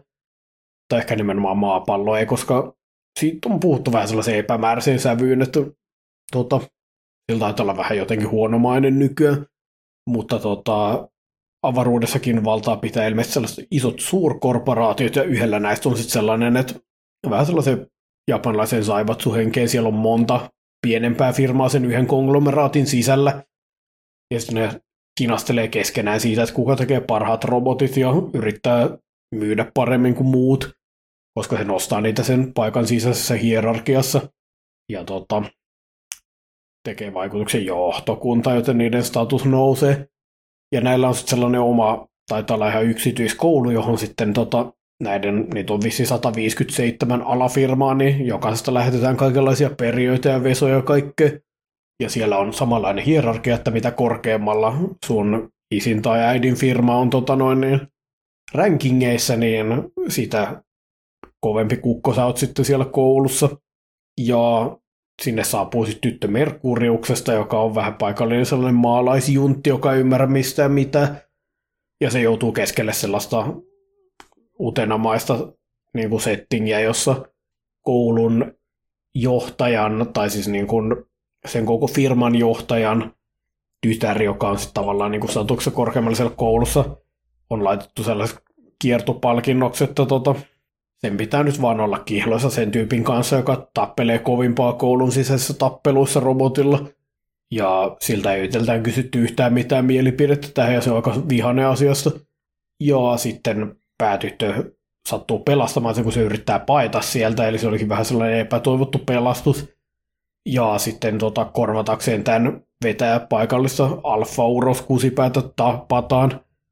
Ja sitten paljastui, että se oli muuten by the way se tämänhetkinen niin kuin, rankingien johtaja, ja sen takia se niin kuin, kiihlattu. Ja nyt tämä päätyttö onkin sit perinnyt sen position, ja sitten alkaa kaikenlainen poliittinen kähmintä ja muu, koska tässä on taustatarinaa, että tytön isä on kuollut ja äidille on tapahtunut luultavasti jotain, kun tämä samainen firma tuota päätti, että puhdistetaanpa vähän tällaiset robotit, mitä te teette, niin maan päältä, koska ne on liian vaarallisia, ja sitten ne menee ja tappaa kaikki.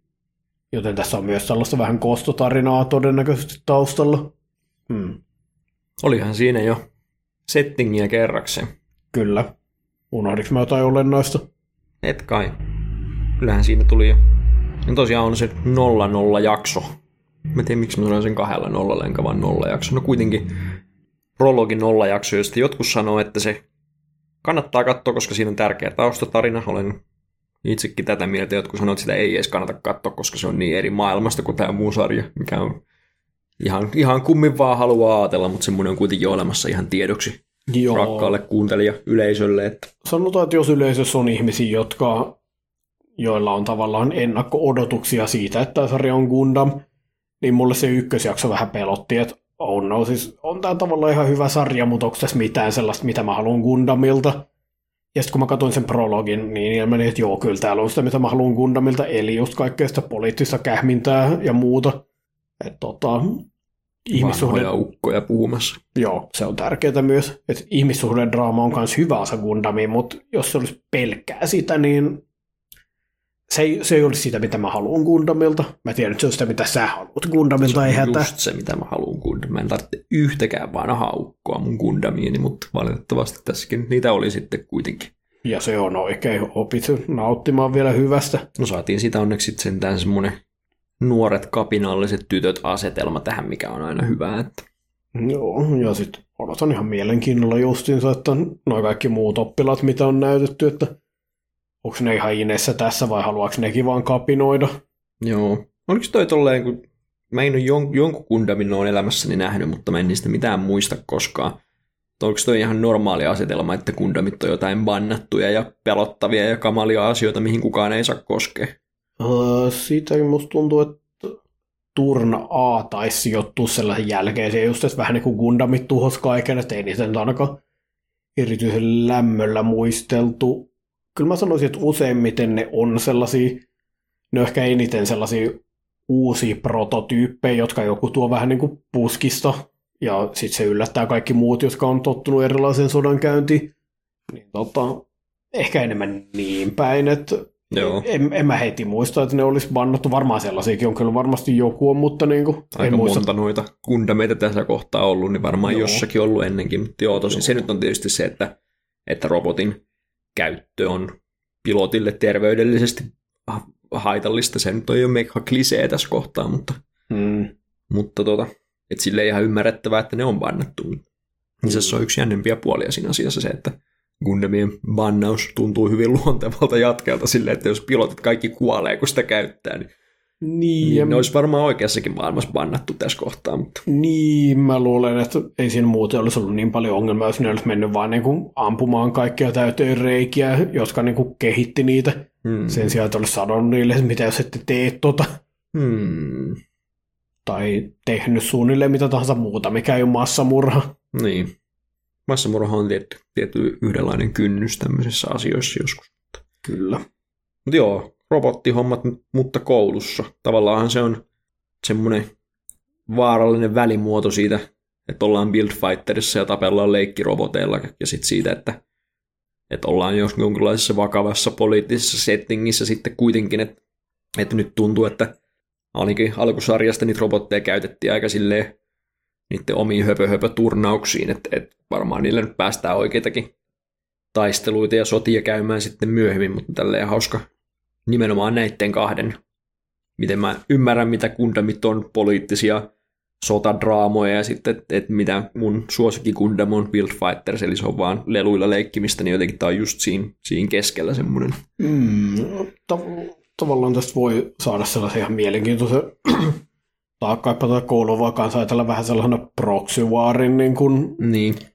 että kun yhtiöt haluaa mättää, niin ne saattaa testailla sitten niin kuin lasten kanssa niin kuin näitä. Ja ihan mielenkiinnolla odotan just sitä, että niin kuin kuinka paljon sitä paskan vanhemmuuden teemaa käsitellään, koska sen toisen päätytöisä on aika paskaa ja se on nyt jo paljastunut aika selkeästi, että aika paljon gendoikarihenkeä, että sitä ei vaan kiinnosta yhtään mikään, mitä se lapsi haluaa, vaan se on vaan sille väline siihen, mitä se itse haluaa. Joo. Nyt kyllähän se tuntuu siltä, että sitä on tässä kohtaa pohjustettu semmoisena, että tämä on niin se pääasiallinen antagonisti tässä sarjassa se faija, mutta katsotaan, että ei sitten varmaan kokonaista sarjaa tule niinkään ole, mutta tota. Niin, siellä on kuitenkin tämä ylimmäisen johtaja, joka tuntuu vaudottavan tilaisuutta tehdä vallankumous. Sehän jo oli no, valmis niin salamurhaamaan sen. Aivan. Näinhän se olikin, mutta tosiaan koulusettingin myötä on sitten paljon kivoja söpöjä nuoria hahmoja, mistä tykkään, ja paljon shortseja, paljon tyttörakkausviboja. Se on mua vähän jännittänyt se, tota, kun ykkösjakson perusteella joka ikinen piirto jäbä, ketä on olemassa, piirsi tämmöisen tyttörakkaushenkisen fanitaiteen tästä sarjasta, että, että tota, onko siellä sarjan käsikirjoittaja hikoillut kylmää hikeä siinä kohtaa, kun se on tajunnut, että, että tämä koko tyttörakkauspuoli oli tämmöinen hassu juttu ykkösjaksosta ja siihen ei palata enää koskaan. Joo, vaikea kyllä sanoa, että niin kuin, kun se ei ole yhtään oikein selvää, että merkitteekö toi niin kuin toisen päätytön niin kuin sulhasen asema yhtään mitään. Mm. Toki silleen pitää ymmärtää, että utena vibat ei ole silleen viboja, vaan kyllä se on niin selvästi inspiroinut. Että ei se ole mikään semmoinen sattuma, ja utenassa kuitenkin ne oli sitten No okei, Utenassa niin oli vähän epämääräisesti kaikki, kaikki tämmöiset esillä, että ei se nyt silleen. Joo, no siis, okei okay, mä en ole nähnyt Utena, mutta ei mulla ole vieläkään yhtään mitään aavistusta, mikä niin kuin Utenan ja Ansin niin kuin varsinainen suhde oli, mitä ne oikeasti ajatteli toisistaan. Mulla ei harmaita aavistusta. Joo. Tässä ne on jo huomattavasti parempia ystäviä nyt jo, että ehköhän se saapa nähdä. Ei välttämättä kannata odottaa, että tästä tulisi joku uusin homorepresentaation mestariteos. Kyllä mua vähän jännittää sen puolesta, että miten käy, mutta tota, otan kaiken fanitaiteen vastaan mielelläni ja toivon, että, että tytöt löytävät toisensa. Minä en välttämättä ole tässä junassa mukana, mutta katsoo miten käy, I suppose. Joo. Mutta en muista, että olisin näin innoissani ollut Gundamista aikaisemmin, niin silleen tota. Joo, siis tota, mä nyt toivon sitten taas tavallaan, että mä saan niin sanotusti sitä samaa vanhaa. Eikö niitä nyt toi jo tehty ennenkin? On, ja siksi mä haluan lisää. Eikö sulla ole muutama vielä näkemättä? On vielä vähän näkemättäkin jo. Muun muassa koko se alkuperäinen aikalinja, joka vetää kaikki ne vihaset elitistit puoleensa. Jos mä katson vaan kaikki alternatiuniversumit ja en yhtään uusia, miltä kuulostaisi. Jos lupaat aina, kun Gundamista puhutaan käydä sanomassa, että se on paljon parempi se alternatiivi, niin sit mä voin hyväksyä, että joka ikinen keskustelu joku mainitsee ohimennen katsomansa jotain Gundamin tuutana sille, että se on sitten se AC, se on se oikea, oikea setti on sitten siellä. Tehdäänkö sopimus? Mä en ole varma, onko mä valmis tähän sopimukseen. Internetissä on ihan tarpeeksi asiat tulessa valmiiksi. no se. Mä en tiedä, mikä Gundam se on missä. Onko se Turn A just, missä ollaan vähän semmoisissa historiallisissa tunnelmissa? Joo, se on Turn A nimenomaan, että Joo. on pommitettu vähän niin kuin kaikki paskaksi ja ihmiskunta on joutunut rakentamaan uudestaan. Aivan. Se on mun suosikikunna. En ajatellut katsoa, mutta... Se on aivan karsee se päätyttö, jos sä tykkäisit siitä. Ujuma. Sitkö mennä? Joo. Yes. Pidetäänkö breikki? Pidetään breikki. Joo, ja sitten voidaan siirtyä noidista prinsessoihin seuraavaksi, tai onko se prinsessa, jos on niinku kihloissa prinssin kanssa, kun sitten tulee niinku tuleva kuningatar, mutta miten näin menee? Kai sen, kai sen täytyy olla. Mä en, mm. kyllä, ei, en ole tuu mieleen mitään muutakaan termiä, mikä olisi silleen mm. just koskisi tätä asiaa. Joo, no, siis Paronin tytärhän se siis alkujaan on tosiaan, mutta joo, Mushikaburi Hime, joka on vähän terminä hassu, mutta tarkoittaa käytännössä hyvin innokasta lukutoukka prinsessaa. Eli tämä nyt oli muistaakseni Ranove-sovitus ja en totta puhuen tiedä, onko tässä mitään niin kuin laajempia kuvioita menossa, että tähän mennessä vaikuttaisi, että se on tuota rakkaustarina tällaiseen paronin tyttären kanssa, joka on suvusta, joka on tunnettu siitä, että niitä ei oikeastaan kiinnosta mikään hovijuonittelu tai statuksen tai vallan saaminen, ne haluaa vaan istua kirjastossa ja lukea kirjoja. Eli vihdoin vitsin hyvä aatelisperhe. Ja sitten tota, valtakunnan prinssi kuulee kyllä tämän tytön maineesta. Se on tämän talon ainoa tytär, niin tota, se sitten tulee sinne ja sanoo sellainen, että ei nyt tekisi mieli hirveästi noita kaikkia niin kuin naimisiin menoneuvotteluja tollasia. Ja tota, haluaisin vaan olla rauhassa siltä, että kaikki yrittää tulla niin kuin naittamaan tyttärensä mulle. Ja sä haluat varmaan lukea kirjoja rauhassa, niin jos me niin kuin solmitaan tällainen julkinen kihlaus, mutta sitten ei tehdä mitään, mä saan olla rauhassa ja sä saat mennä kuninkaalliseen arkistoon lukemaan niin paljon kuin haluat. Ja mun täytyy myöntää, niin kun, että se jäbä oli etevä. Se osasi sanoa just oikeat sanat. Siis mun täytyy ihan kunnioittaa tuollaista, niin kun, että se ihan oikeasti osasi niin kun, käyttää just oikeita keinoja. se, jotenkin tällainen, että kun se jäbä itse ei ole mikään mainittava niin kuin lukumies vissiin, Mm. on se sillä sivistynyt, mutta sillä että se ei ole one of us niin sanotusti, niin se, että se ymmärtää noin hyvin, mä olin syvästi vaikuttunut. Joo, ja tota, tämän pienen sivuraiteen jäljeltä sanon vielä siis tosiaan, että, että sitten tota, tulee vähän hovijuonitteluja ja sitten päähenkilö tajuaa, että ei kun oo. Mä luulin, että oli vaan tällainen hyödyllinen järjestely meille, mutta taidakin tykätä prinssissä oikeasti. Ja sitten ilmeisesti prinssi tykkää myös hänestä ja sitten tota, kiva romanssi tulossa. En tiedä, onko jotain muuta meneillään, mutta kiva romanssi tulossa. Joo. Mulla ei tästä oikein mitään sanoa. Mä katsoin sen ykkösjakson ja mulla oli silleen, hmm, tämmönen lepposa sohjo, makuinen romanssi. Tietysti Ranobe sovitus, niin se ei voi olla sohjo, mutta kyllähän tää on ihan semmonen niinku, voisi olla vuoden 2006 paras sohjosarja. Mm. Se oli niin ihana asmr. Katsoa, kun se tyttö lukee, on tosi tyytyväinen. Olitko sikaviha niin kuin toinen tyttö sotki kirjan? You bet mä olin. Tässä oli sellaisia siis tota, mm, se oli vähän harmi, että tuossa kakkosjaksossa, jota sä ei tehtynyt vissiin katsoa, eikö niin? Joo, joo. joo. Niin tota, kun siellä tosiaan tapahtuu ykkösjaksossa kaikenlaisia juttuja, että tikapuisto on sahattu puolella vähän poikki ja sitten meinaa kiehuvaa vettä kaatuen, se liikasta vettä kaatuen niskaan ja leivonnaisista löytyy epämääräisiä juttuja ja kaikkea sellaista, niin kuin, mikä on vähän niin kuin sellaista klassista sojo-kiusaamista. Mut sit, se- ja sitten tosiaan Hoviin on tullut uusi tyttö, joka on sattumoisin läsnä, kun nämä kaikki tapahtuu ja tekee ison numeron, että hän on se uhri tässä, joku nyt yrittää niin kuin tehdä hänelle pahaa ja yrittää lavastaa päätytön siihen syylliseksi. Niin tota, mihin mä olin menossa tämän kanssa? Voimakas. Joo, niin, niin kaikenlaisia sellaisia pikkusia ikäviä incidenttejä tapahtunut, niin kakkosepisodissa sitten ne vähän jatkuu ja sitten paljastuu, että kuka oli syyllinen kaiken takana ja tota, siinä tulee vaan sitten sellainen kohta, että spoilers, tämä toinen tyttö olikin kaiken aikaa paha ja leikki itse uhria ja yritti lavastaa päätytön syylliseksi, vaikka se ei ollut tehnyt mitään pahaa. ei voi olla totta. Jep. Se oli siitä hauska kyllä sellainen inversio, että niillä oli sellaiset värit, että sillä toisella tytöllä on paljon enemmän sellainen, oli punasävyiset hiukset ja vihreät silmät, mikä on paljon yleisemmin mun kokemukseni mukaan nimenomaan otome-jutuissa. Ne on yleiset päähenkilön värit, ja pahat tytöt sit on useimmin ollut blondeja. Monesti ainakin. Jos Klassisessa useimmiten. sojossa ne on ainakin Mm. nyt sama asetelma on käännetty pääloilleen. Mutta joo, niin tota, sit vaan kun juoni on paljastunut ja prinssi paljasti, että ei kun tiesin itse asiassa koko ajan ja oikeasti tykkäsin päätytöstä kaiken aikaa ja vain teeskentelin olevan hyvää pataa sun kanssa, niin tota, paha tyttö sitten on sellainen, että mutta hän ei ole arvollinen olemaan vierelläsi.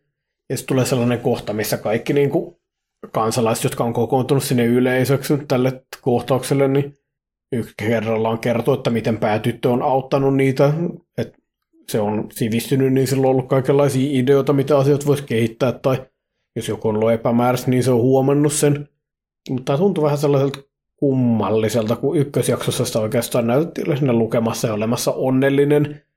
Ja niin tota, se oli sellainen tosi ranoben makunen kohtaus jotenkin, että kaikkien pitää kertoa, että päähenkilö on vitsi hyvä ja parantanut tota noin, niin, likasten peasanttien maailmaa saamalla hyviä ideoita. Kun tavallaan mä olisin ollut ihan fine sen kanssa, että, että se on kiva hassu tyttö, joka tykkää lukea. Ja sitten ja sit prinssi on kulttuurimies ja sekin saa asmr, kun näkee sitä lukemassa ja on, on sellainen, että sä oot hyvä just tollasena. Että jotenkin sellainen, tuntuu vähän sellaiset hassut hetkeltä, että ei kun pitää käydä ilmi, että se on tosi hyvä ja niin kuin parantaa kaikkien elämää. Mm. Ilman, että täydytte kuitenkaan näyttää niitä sidequesteja sitten missään kohtaa, mitkä on käyty tekemässä kyläläisten Joo, vuoksi. joo, mäkään en muista just nähnyt. Siellä on parissa ollut puhetta, mutta se, se oli vähän sellainen hassu kohtaus. Erikoinen. Olen fine sen kanssa, koska se on niin visti hyvä se päätyttö, mutta niin kuin, Joo.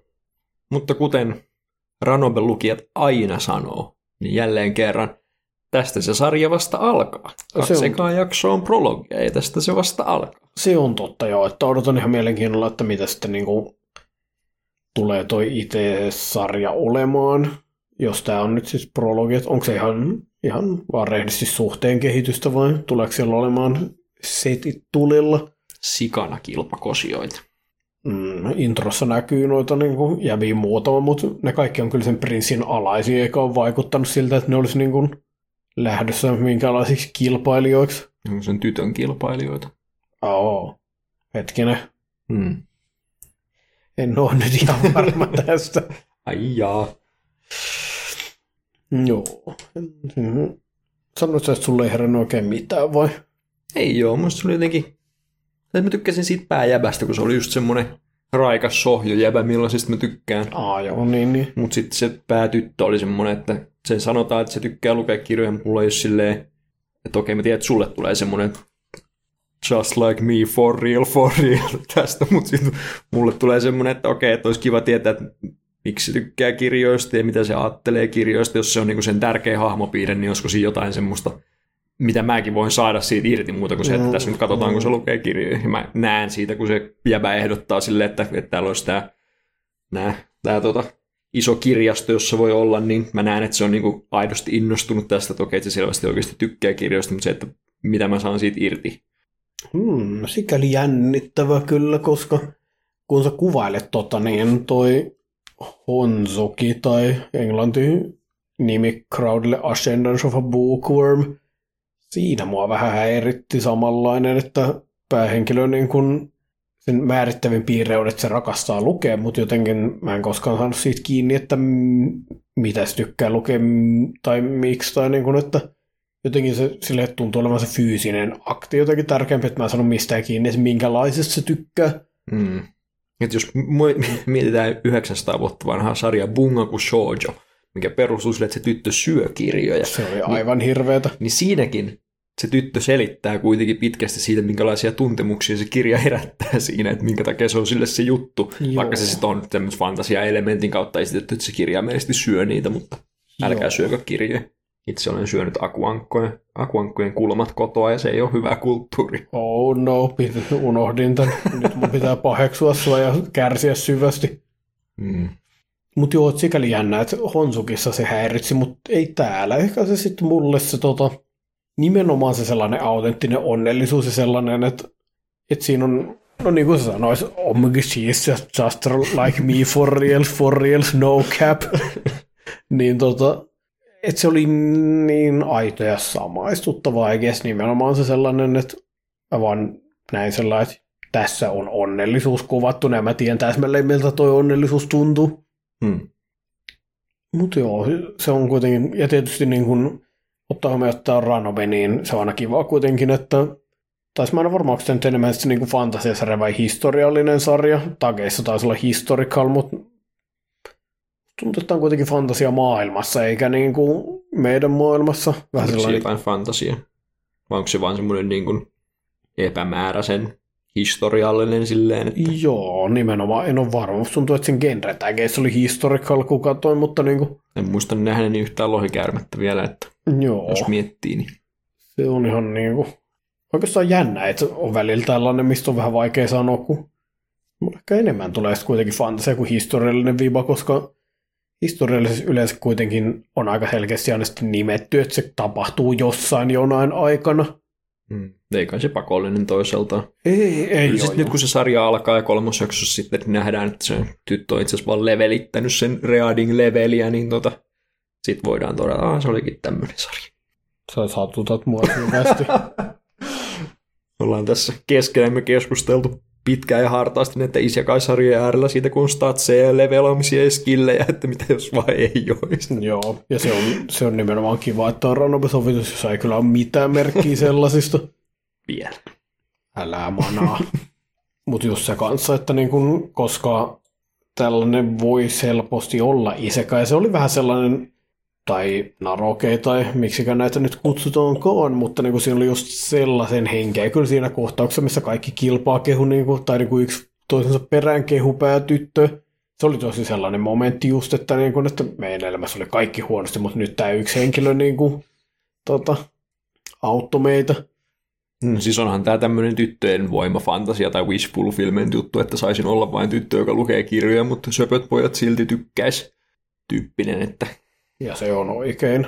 joo, ei, mä en tuomitse sellaista ollenkaan, mutta se on aika kaukana samaistuttavista tuntemuksista itselleni vaan.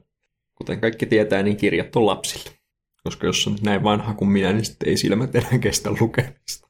Ai, Joten niiden määritelmästi täytyy olla lapsille. vanhat ihmiset hankkii vaan lukulasit. Se on totta. Ja pitää niitä pitkällä tuolla nenän kärjessä.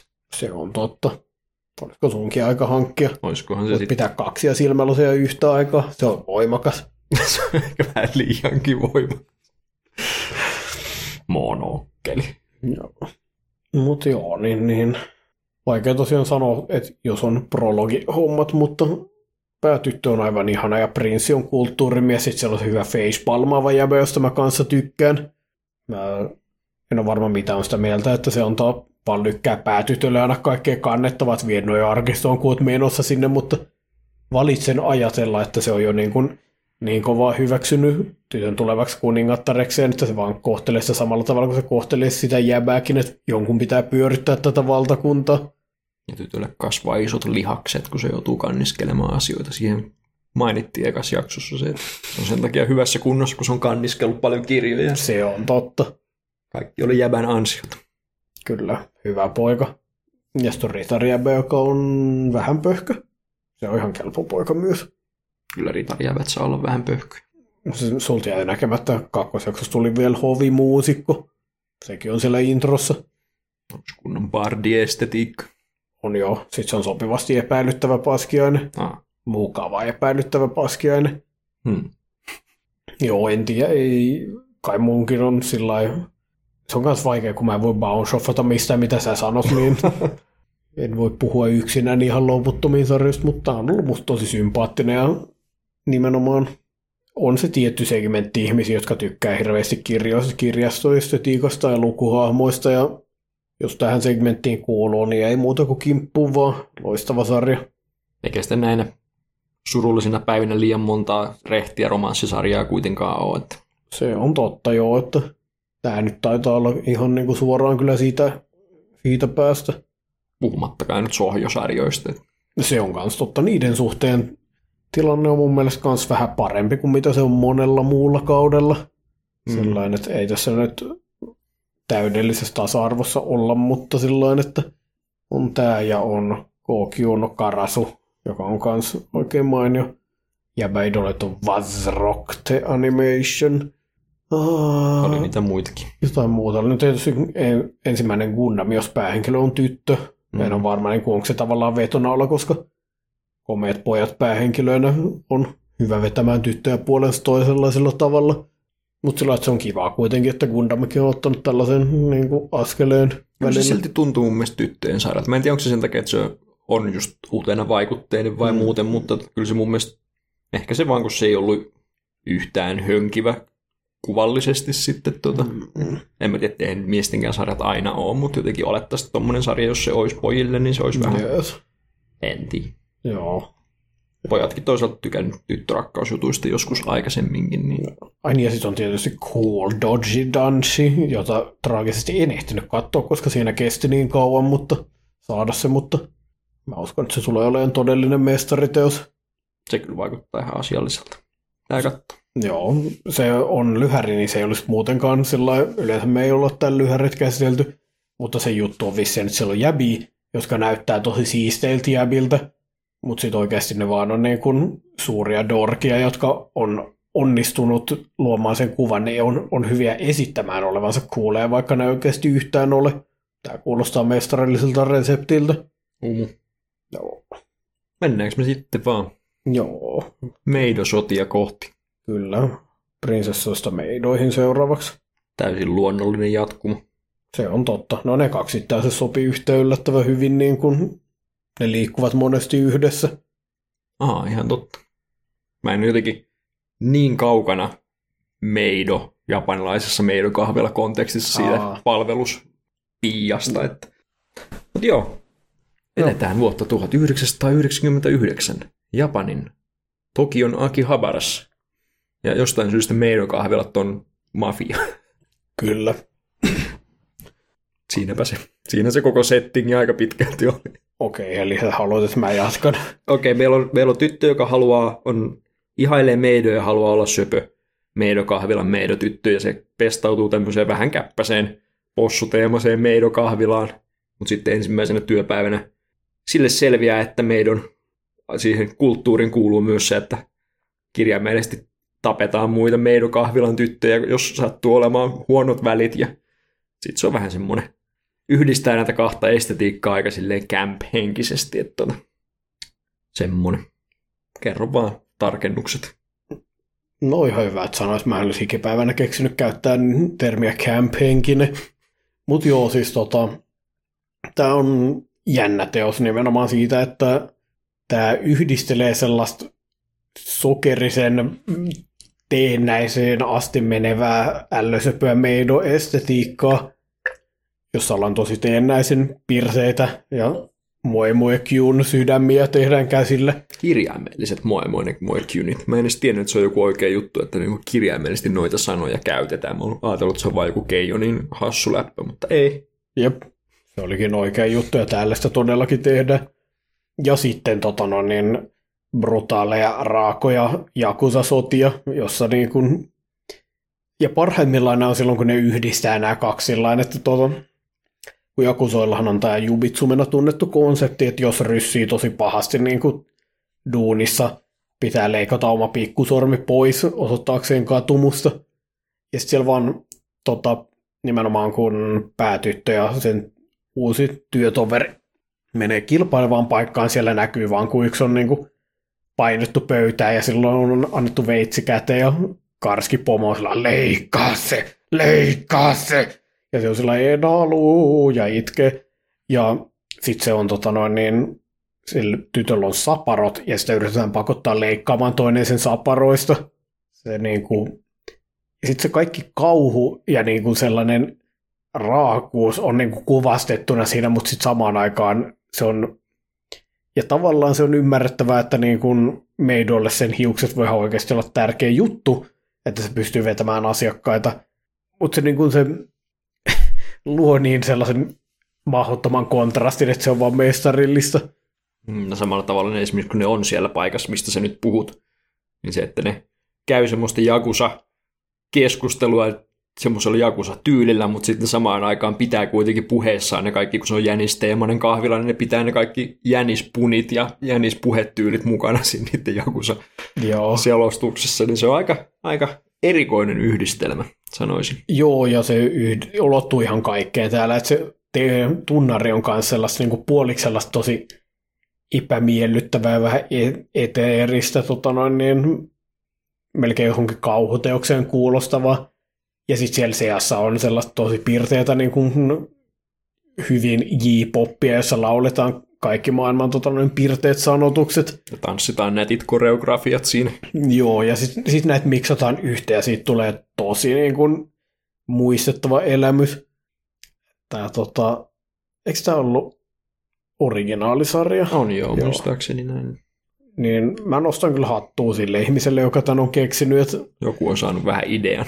Monesti sellaiset tosi erilaisia juttuja sekoittavat ei uppoo mulle kovin hyvin, mutta tämä kyllä nappaa, niin kun, että tämä, kun tämä myös menee sellaisiin vähän absurdiin, groteskeihin sfääreihin, että tota, mulla on monesti tällaisten kanssa ongelmana, että jos ne ei oikein tunnu osaavan päättää, haluaisin olla vakavia vai komedioita, niin mä defaulttaan ajattelen, että ne on vakavia, ja mua ärsyttää se komedia, mutta siinä välissä, kun tota, tämä sama kohtaus, josta me äsken puhuttiin, se karskipomo, joka pakotti alaisensa leikkaamaan saaparonsa, niin tota, tulee sitten uhoamaan niille jännispuneilla.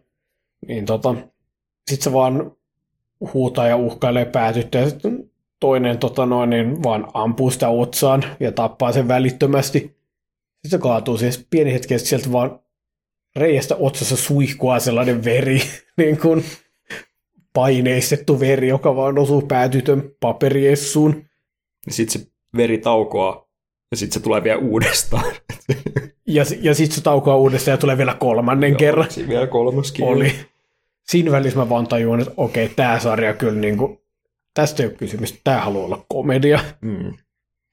Ja se, Hauskasti se sarjan kaksijakoisuus näkyy myös meidän kahdessa päähenkilössä. Että meillä on tämä viaton nuori meido-tyttö, joka haluaa vain söpöillä meidojuttuja, ja sitten meillä on tämä karski 35-vuotias uusi meido, nainen parhaassa iässä. meido-tyttö, joka on sitten tota, enemmän ehkä tota, ansioitunut tässä ammuskelun puolella, mutta tekee parhaansa myös meidokahvilassa. Se on kuoleman vakava työssä ja mä nautin joka sekunnista.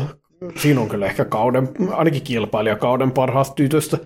Heti Mushikaburi Himen ohella. Kyllä ne varmaan Japanissa on sen verran monta meidokahvilaa, että löytyisi joku, missä on oikeasti tommonen, joka Oh, on noin, noin jäyhä työssään. jos joku tietää, niin saa vinkata. Tätä olen kaivannut kaikki nämä vuodet elämääni. Kunhan hän on aidosti sellainen, eikä vaan esitä. Mm, se on En mä tiedä, voiko meidokahvilla mennä odottamaan mitään aitoutta. Unohdetaan, unohdetaan toi ehto sittenkin. Se on tosi hyvä näyttelijä, niin kyllä sekin lasketaan. Se on totta, se on kunnioitettava taito itsessä. Joo, tää tota, joku taisi verrata Zombieland-sagaan, että mm. jos tykkää tästä, niin tykkää todennäköisesti tästä. Kyllä mä vähän näen sen vertauksen jo. Joo, kyllä se mun mielestä käy ihan järkeen. Et mulla ei ollut oikein mitään odotuksia tälle, mutta nimenomaan siis tämä sarja onnistuu yllättämään, sanotaan näin. Et jotenkin se nimenomaan vaihtelee sen välillä, että niin kun, et periaatteessa kaikki täällä tapahtuu, niin kaikki on vakavissaan kaiken kanssa, mitä ne tekee, mutta sitten tämä englanniksi olisi juxtaposition, siis sellainen niin kun päällekkäin liimaus näitä kahta tosi erilaista maailmaa tekee, vaan sellaisen, että se on vaan ikimuistoinen kohtaus, kun just ne jännikset, joiden karski kapteeni ammuttiin, lähtee jahtaamaan noita päähenkilöitä, kun ne pakenee. Ja sitten siellä vaan tulee samaan aikaan idolikonsertti jossain muualla, pirteä poppi ja sitten niin kuin taustalauluna samalla kun näyttää niitä pakenemassa. Ja sitten tämä ranku vaan ampuu niin kuin kaikki takaajat. Ja sieltä tulee vaan sellaisia kohtauksia, missä niin kuin ne niin kuin tekee sellaisia valotikkutansseja sen ympärillä, vaikka näillä on takaa jo menossa, koska niin kuin laulu menee sellaiseen kohtaan, että pitää niin kuin laulaa ja tanssia mukana, ja sitten kaikki ne tanssijat ammutaan. Se, se alkaa noudattaa vähän niin kuin sellaista musikaalilogiikkaa, eikä ole enää missään sidoksissa niin kuin tosielämää, ja tämä on vitsi hyvä juttu. Mm. Katoinko kakkosjakso? Katoin, katoin jo. Joo. Tuli vaan mieleen kakkosjaksossa jälleen kerran jakso loppuu siihen, että räjäytetään koko paikka ja ammutaan kaikki. Että onko tämä niinku se sarjan kaava ikään kuin jaksojen suhteet on jotain vakavia tilanteita ja lopussa ne aina ratkaistaan silleen, että jotain räjähtää ja ammutaan kaikki. Sekin on mahdollista. Joo. Ainakin on uniikki. Joo, nimenomaan. uniikki Niin, sarja. kun kaikki tällaiset ei tee välttämättä sitä hommaansa hyvin, mutta tämä on kyllä onnistunut. Et, On siinä hauskoja semmoisia pieniä fiilinkejä sinne Ysärin lopun Akihabara, joka on hirveän erinäköinen monella tavalla kuin mitä nykyinen Akihabara on tai mitä nykyinen meidokulttuurikaan on, niin se on myös toimii semmoisena hassuna historiallisena katsauksena. Älä kato mua silleen, että sä aiot kysyä, että voitko antaa esimerkin, koska en voi. Paitsi ehkä sen Jaru-hahmon damn, sä luet mua tyylin. hyvin. Sen Jaru-hahmon tyyli tietysti on semmoinen vanhan ajan Jaru-hahmo, Okei, mutta okei, tota, Joo. Joo, ei, kyllä mä uskon sua. Ihan vaan en, mm, mä en oikeastaan tiedä, minkälaisia kaikkia eroja vanhan ja Mm. nykyisen Akiban välillä on. Niin, eiköhän lähdetä käymään. no ei kai tässä muita vaihtoehtoja ole. Mä en ole tota- koskaan käynyt meidokahvilassa. no, Eikä niin, kyllä välttämättä aio. No niin, sitten kun meille suositellaan joku, missä on joku sopivan stoalainen, niin sitten mennään. No, Mua vähän kiinnostaa niin kun niitä kahviloita, missä on tyttöbutlereita, niin se voisi kiinnostaa. Mä tiedän, että ne on tytöille suunnattu vissiin ne paikat, mutta tota saattaisi kyllä vähän kiinnostaa. Mennään vaan kyllä. tota. Me ollaan ulkomaalaisia, niin me saadaan tehdä mitä tahansa pervouksia tahansa. No ei me nyt pervouksia saada tehdä. No, mä luulen, että meitä pidetään perversinä, jos me niin mennään paikkaan, mikä on tytöille suunnattu. Mä ajattelin, että mitä sä aiot siellä tehdä, mutta onneksi ei. ihan kunnon poika. En ajatellut se, kun harrata ketään. Hyvä. Mennäänkö? Mennään vaan. Do it yourself. Kiitos. En nähnyt meidän muistiinpanoluetteloa kunnolla. Se on, niin tämähän oli myös originaalisarjaksi näin ollut. Joo, vaikka se tuntuu, että se voisi olla vaikka kirarasarja. Niin, just niin kuin se on tosi niin kuin sellainen söpöä tyttöjä kerhossa tekemässä asioita, niin se on nimenomaan No se ei ole kyllä Ranobe-juttu, se on nimenomaan manga-juttu tietynlaisista mm. manga-lehdistä. Mutta nyt on joku tehnyt sitten originaali, no ei, ei, ei, ei, ei Keijo, no originaali se on mangaan pohjautuva. Mutta joku tällainen oli kyllä originaali. Healer Girl. Täydellistä. En mä nyt ihan sitä ajatellut, mutta täydellistä silti. se oli muuten, me ei koskaan puhuta päättyneistä sarjoista, mutta haluan vain kertoa kuuntelijoille, että Healer Girl oli mestariteos. Täydellistä. Käsin tosi paljon loppuun asti. Hyvä kuulla. Mä en ole vaan kattonut mitään loppuun, niin en voi kommentoida. Sä et kyllä vuoteen kattonut mitään loppuun. En olekaan. Se on hyvin surullista. Tätä työt tekee ihmiselle. Onneksi meillä on niin monet Teheani Awardsit rästissä, että ei ole mikään kiire saada tämän vuoden settejä katsottu. älä, älä, älä syleile tätä näin avoimesti. Se on meidän brändi. Oh no no no.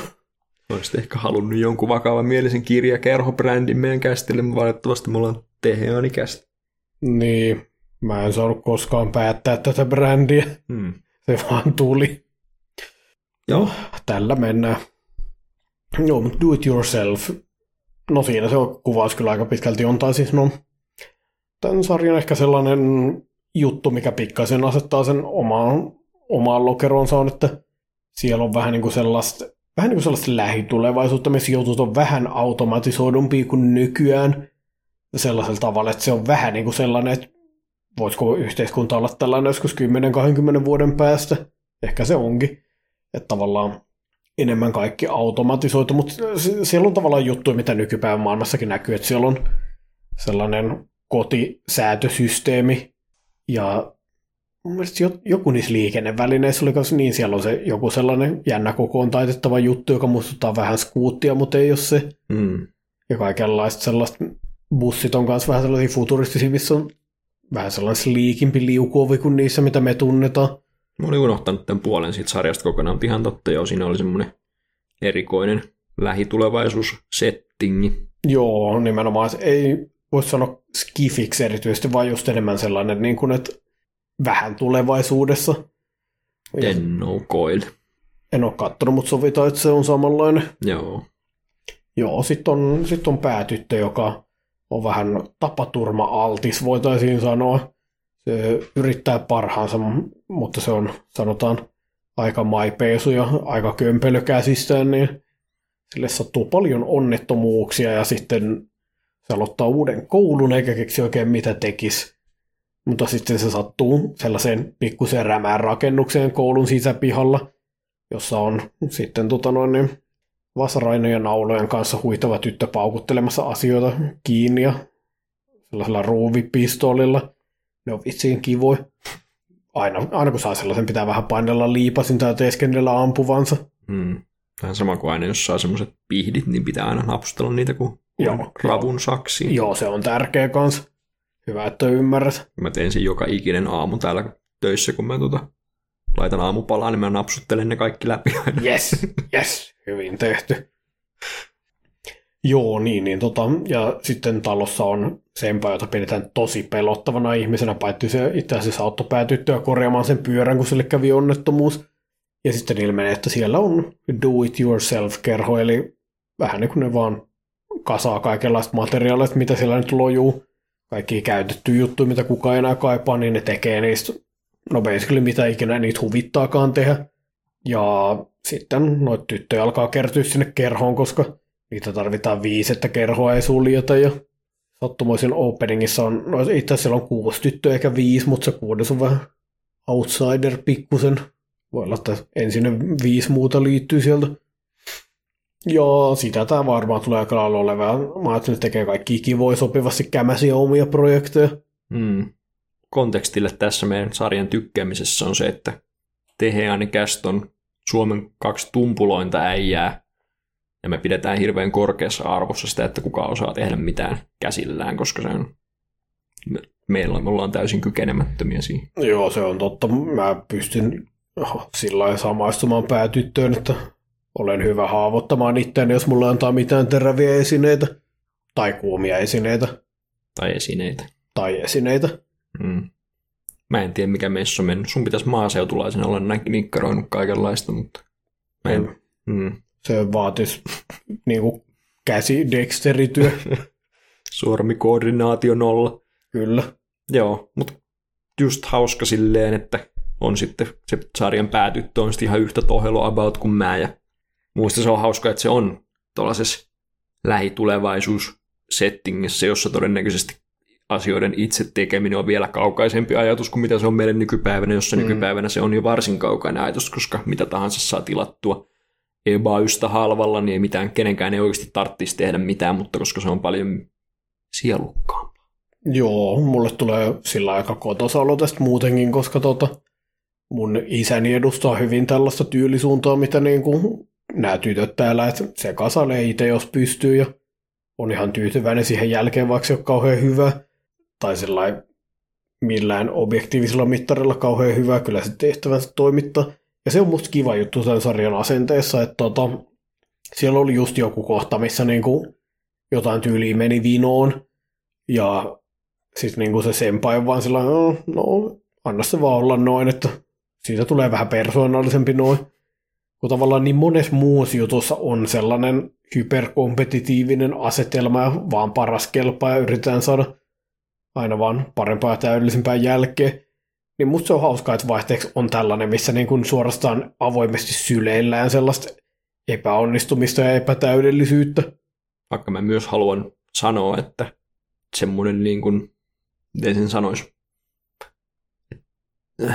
en mä osaa muotoilla tätä. Mutta mun pointti on joka tapauksessa se, että, että vaikka tuommoinen tohelointi tekee asioista sielukkaampia, niin kyllä mulla silti on syvä kunnioitus myös semmoisia ihmisiä kohtaan, jotka osaa tehdä täydellisen hienon näköistä jälkeen. Ja pidän semmoista korkeassa arvossa. Mutta... No, sitä varten siellä on sempai. Niin, hitsin söpö sempai.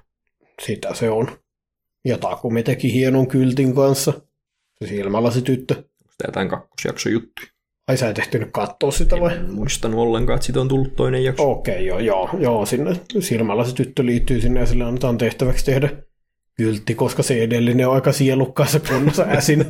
Siitä on 85 prosenttia lukukelvotonta, kun se maali on kulunut. Mm. Ja se oli kiva se kakkosjakso siitä kanssa, kun ehkä vahvimmin tämä on yhdistynyt just puutöihin, tämä sarja niin kuin kaikkien mielessä vähän no en mä voi tietysti puhua kaikkien puolesta, mutta mun mielestä mainonta vähän oli siihen suuntaan. Mm. Niin tota, sitten kakkosessa oli taas sellaista, että niin kun se uusi kyltti tehdäänkin, mä en ole varma mitä ne on, siis jotain muuta materiaalia, siis sellaista, että oli kaikki sellaisia värikkäitä juttuja, jos niitä vähän niin kuin palapelin lailla asetellaan, paitsi niistä ei yhtään muodostu sellaista kokonaista kuvaa, vaan sellaisia jotain värikkäitä materiaaleja, keramiikkaa ehkä, en ole varma. Mutta sellainen, että siitä tuli sellainen oikein hieno, niin kuin, ja se oli erilaista do it yourself, että siinä ei ollut niinkään sellaista just nimenomaan nikkarointitaitoa, vaan sellaista niin kuin, tarkkaa asettelua. Joo, silleen ei ihmettelisi näin niin kuin niitä muita hahmoja näkemättä, jos se olisi silleen, että jokaisella on vähän oma mm. juttunsa, missä ne on hyviä sitten, mutta nimenomaan siinä on mun mielestä tärkeä myös, että se on do-it-yourself-kerho eikä, eikä nikkarointikerho. Että joo, joo. Mitä enemmän nähdään erilaisia juttuja, niistä hauskempaa se todennäköisesti tulee olemaan. Oli se sitten sitä, että tehdään kankaista tai tehdään puusta tai tehdään mistä vaan. Että joo, joo. Ja kaikki tekeminen on ihan yhtä maagista mulla. Joo, ja niin kuin sanottu, mulle se on tosi kotosa, että mä oon aika lailla kasvanut tuollaista juttujen keskellä, niin se on vaan mm. kauhean kiva nähdä tällaista, niin kuin, että ihan, ihan niin kuin taas olisi kotona. Tämä on myös yksi niistä sarjoista tällä kaudella Chainsaw Manin ja, ja, ja Bocci the Rockin kanssa, jossa Sakuga äijät ja muut, jotka tykkää erityisen hyvin tuotetusta animesta, taas syö hyvin, koska oh. viimeisen päälle tehty taas. On kyllä jännä, jos nämä kaikki, koska mä oletan, että kai Mobin kolmoskausikin tulee taas olemaan samanlainen. No sekin on taas hirveätä tykitystä, että joo. on Sakuga ukkojen kausi.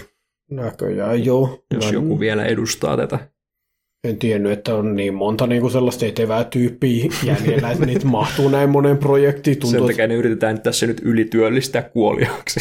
Aa, ymmärrän. Jännä kyllä silleen luulisi, että vielä Botchit Rockin ja Do It Yourselfin tyypit, molemmat olisi niin kuin samaa porukkaa, jotka tekee söpötyttöjuttuja, mutta Sakugalla, mutta ei. Tietysti tämä sarja uhraa niin kuin tyylillisesti silleen, että, että hahmodesignit on täysin varjottomia ja silleen, että saa liikutettua enemmän, mutta tämmöisen designitten perusteella tämän idean on niin pelkistetyt ne designit, että selvästi ei ole tarkoitus olla semmoinen niin kuin, no siinä mielessä ei ole kiraran makuinen sarja, että, että ei ole niin kuin viimeisen päälle hiotut ja söpöyden pohjalta mm, laskelmoidut totta. designit. Että... Se on totta, näissä on ehkä pikkusen sellaista, mm, särmä on vähän väärä sana, mutta sillä tavalla, että niinku, öö, no ehkä nimenomaan niitä ei ole suunniteltu konventionaalisella tavalla söpöiksi, ne on edelleen mm. söpöjä, mutta vähän sellaisella erilaisella tavalla. Mm. Mutta se on hyvä. Kiva, että saa erilaisten makujen edustajat kaikenlaista. Jep. Mitähän muuta. Olethan, että se tulee olemaan tarina ystävyydestä. Että tosiaan tällä päätytöllä on sitten sellainen vihainen ystävä, jonka kanssa ne on lapsuuden ystävät ja vähän ajautunut erilleen, vaikka päätyttö ei tästä yhtään tietoinen. Ja tota, ilmeisesti tässä tulee olemaan pikkusen sellaista vastakkainastelua, että se toinen tyttö menee sellaiseen futuristiseen kouluun, joka on sliikkiä, betonia, lasiruutuja ja tota, siellä on helikopterikenttä katolla ja se 3D-printtaa koulussa ja ilmoittaa kovaan ääneen, että mitään niin kuin kämäsi itse tehtyjä projekteja ei tarvita. Kaikki tullaan automatisoimaan ja kaikki tulee olemaan tehokasta ja plasmaa ja äärimmäisen niin kuin edistynyt. Ja minä tulee olemaan tämän edistyksen niin kuin kärjessä. Spoilereita openingissa se näytetään siellä DIY-kerhossa kaikkien muiden kanssa – saanut nähdä, mikä nikkarointi sen hengen pelastaa sitten jaksossa kolme tai neljä, jolloin se innostuukin siitä enemmän. Mutta... Niin, onhan sitä jo vähän pedattu kyllä, että sillä kotona on aika yksinäistä, kukaan ei ole ikinä siellä. Hmm. Ja sitten taas, kun tätä vertaa, no päätytöllä on vaan se äiti, ja sit, mutta sillä on myös ne kaikki eläimet, niin sen kotielämä koko ajan hepulia. Ah niin, sillä on joku, joku possukin siellä. On jo. Niin tota, mutta ehkä siellä on sanoma sellaisesta, että kun tekee itse, niin se voi olla vähemmän yksinäistä kuin se, että on kaiken valmiiksi tehdyn hienon keskellä yksinään. Mutta kun sitä rupeaa miettimään, niin ei välttämättä ole kyllä kaikkein subtlein vastakkainasettelu se on mahdollista. Modernit asiat, kliinisiä ja yksinäisiä ja ei sielua ollenkaan. Itse tekeminen kaikki. Sulla on niin paljon eläinystäviäkin nyt mukana sitten. Mm. Joo, joo. No, mutta ehkä siinä jaksossa neljä tulee energiakriisi ja sähköä ei pysty käyttämään ja sitten nikkarointikerrosta tulee Japanin tärkein, tärkein tota, elin.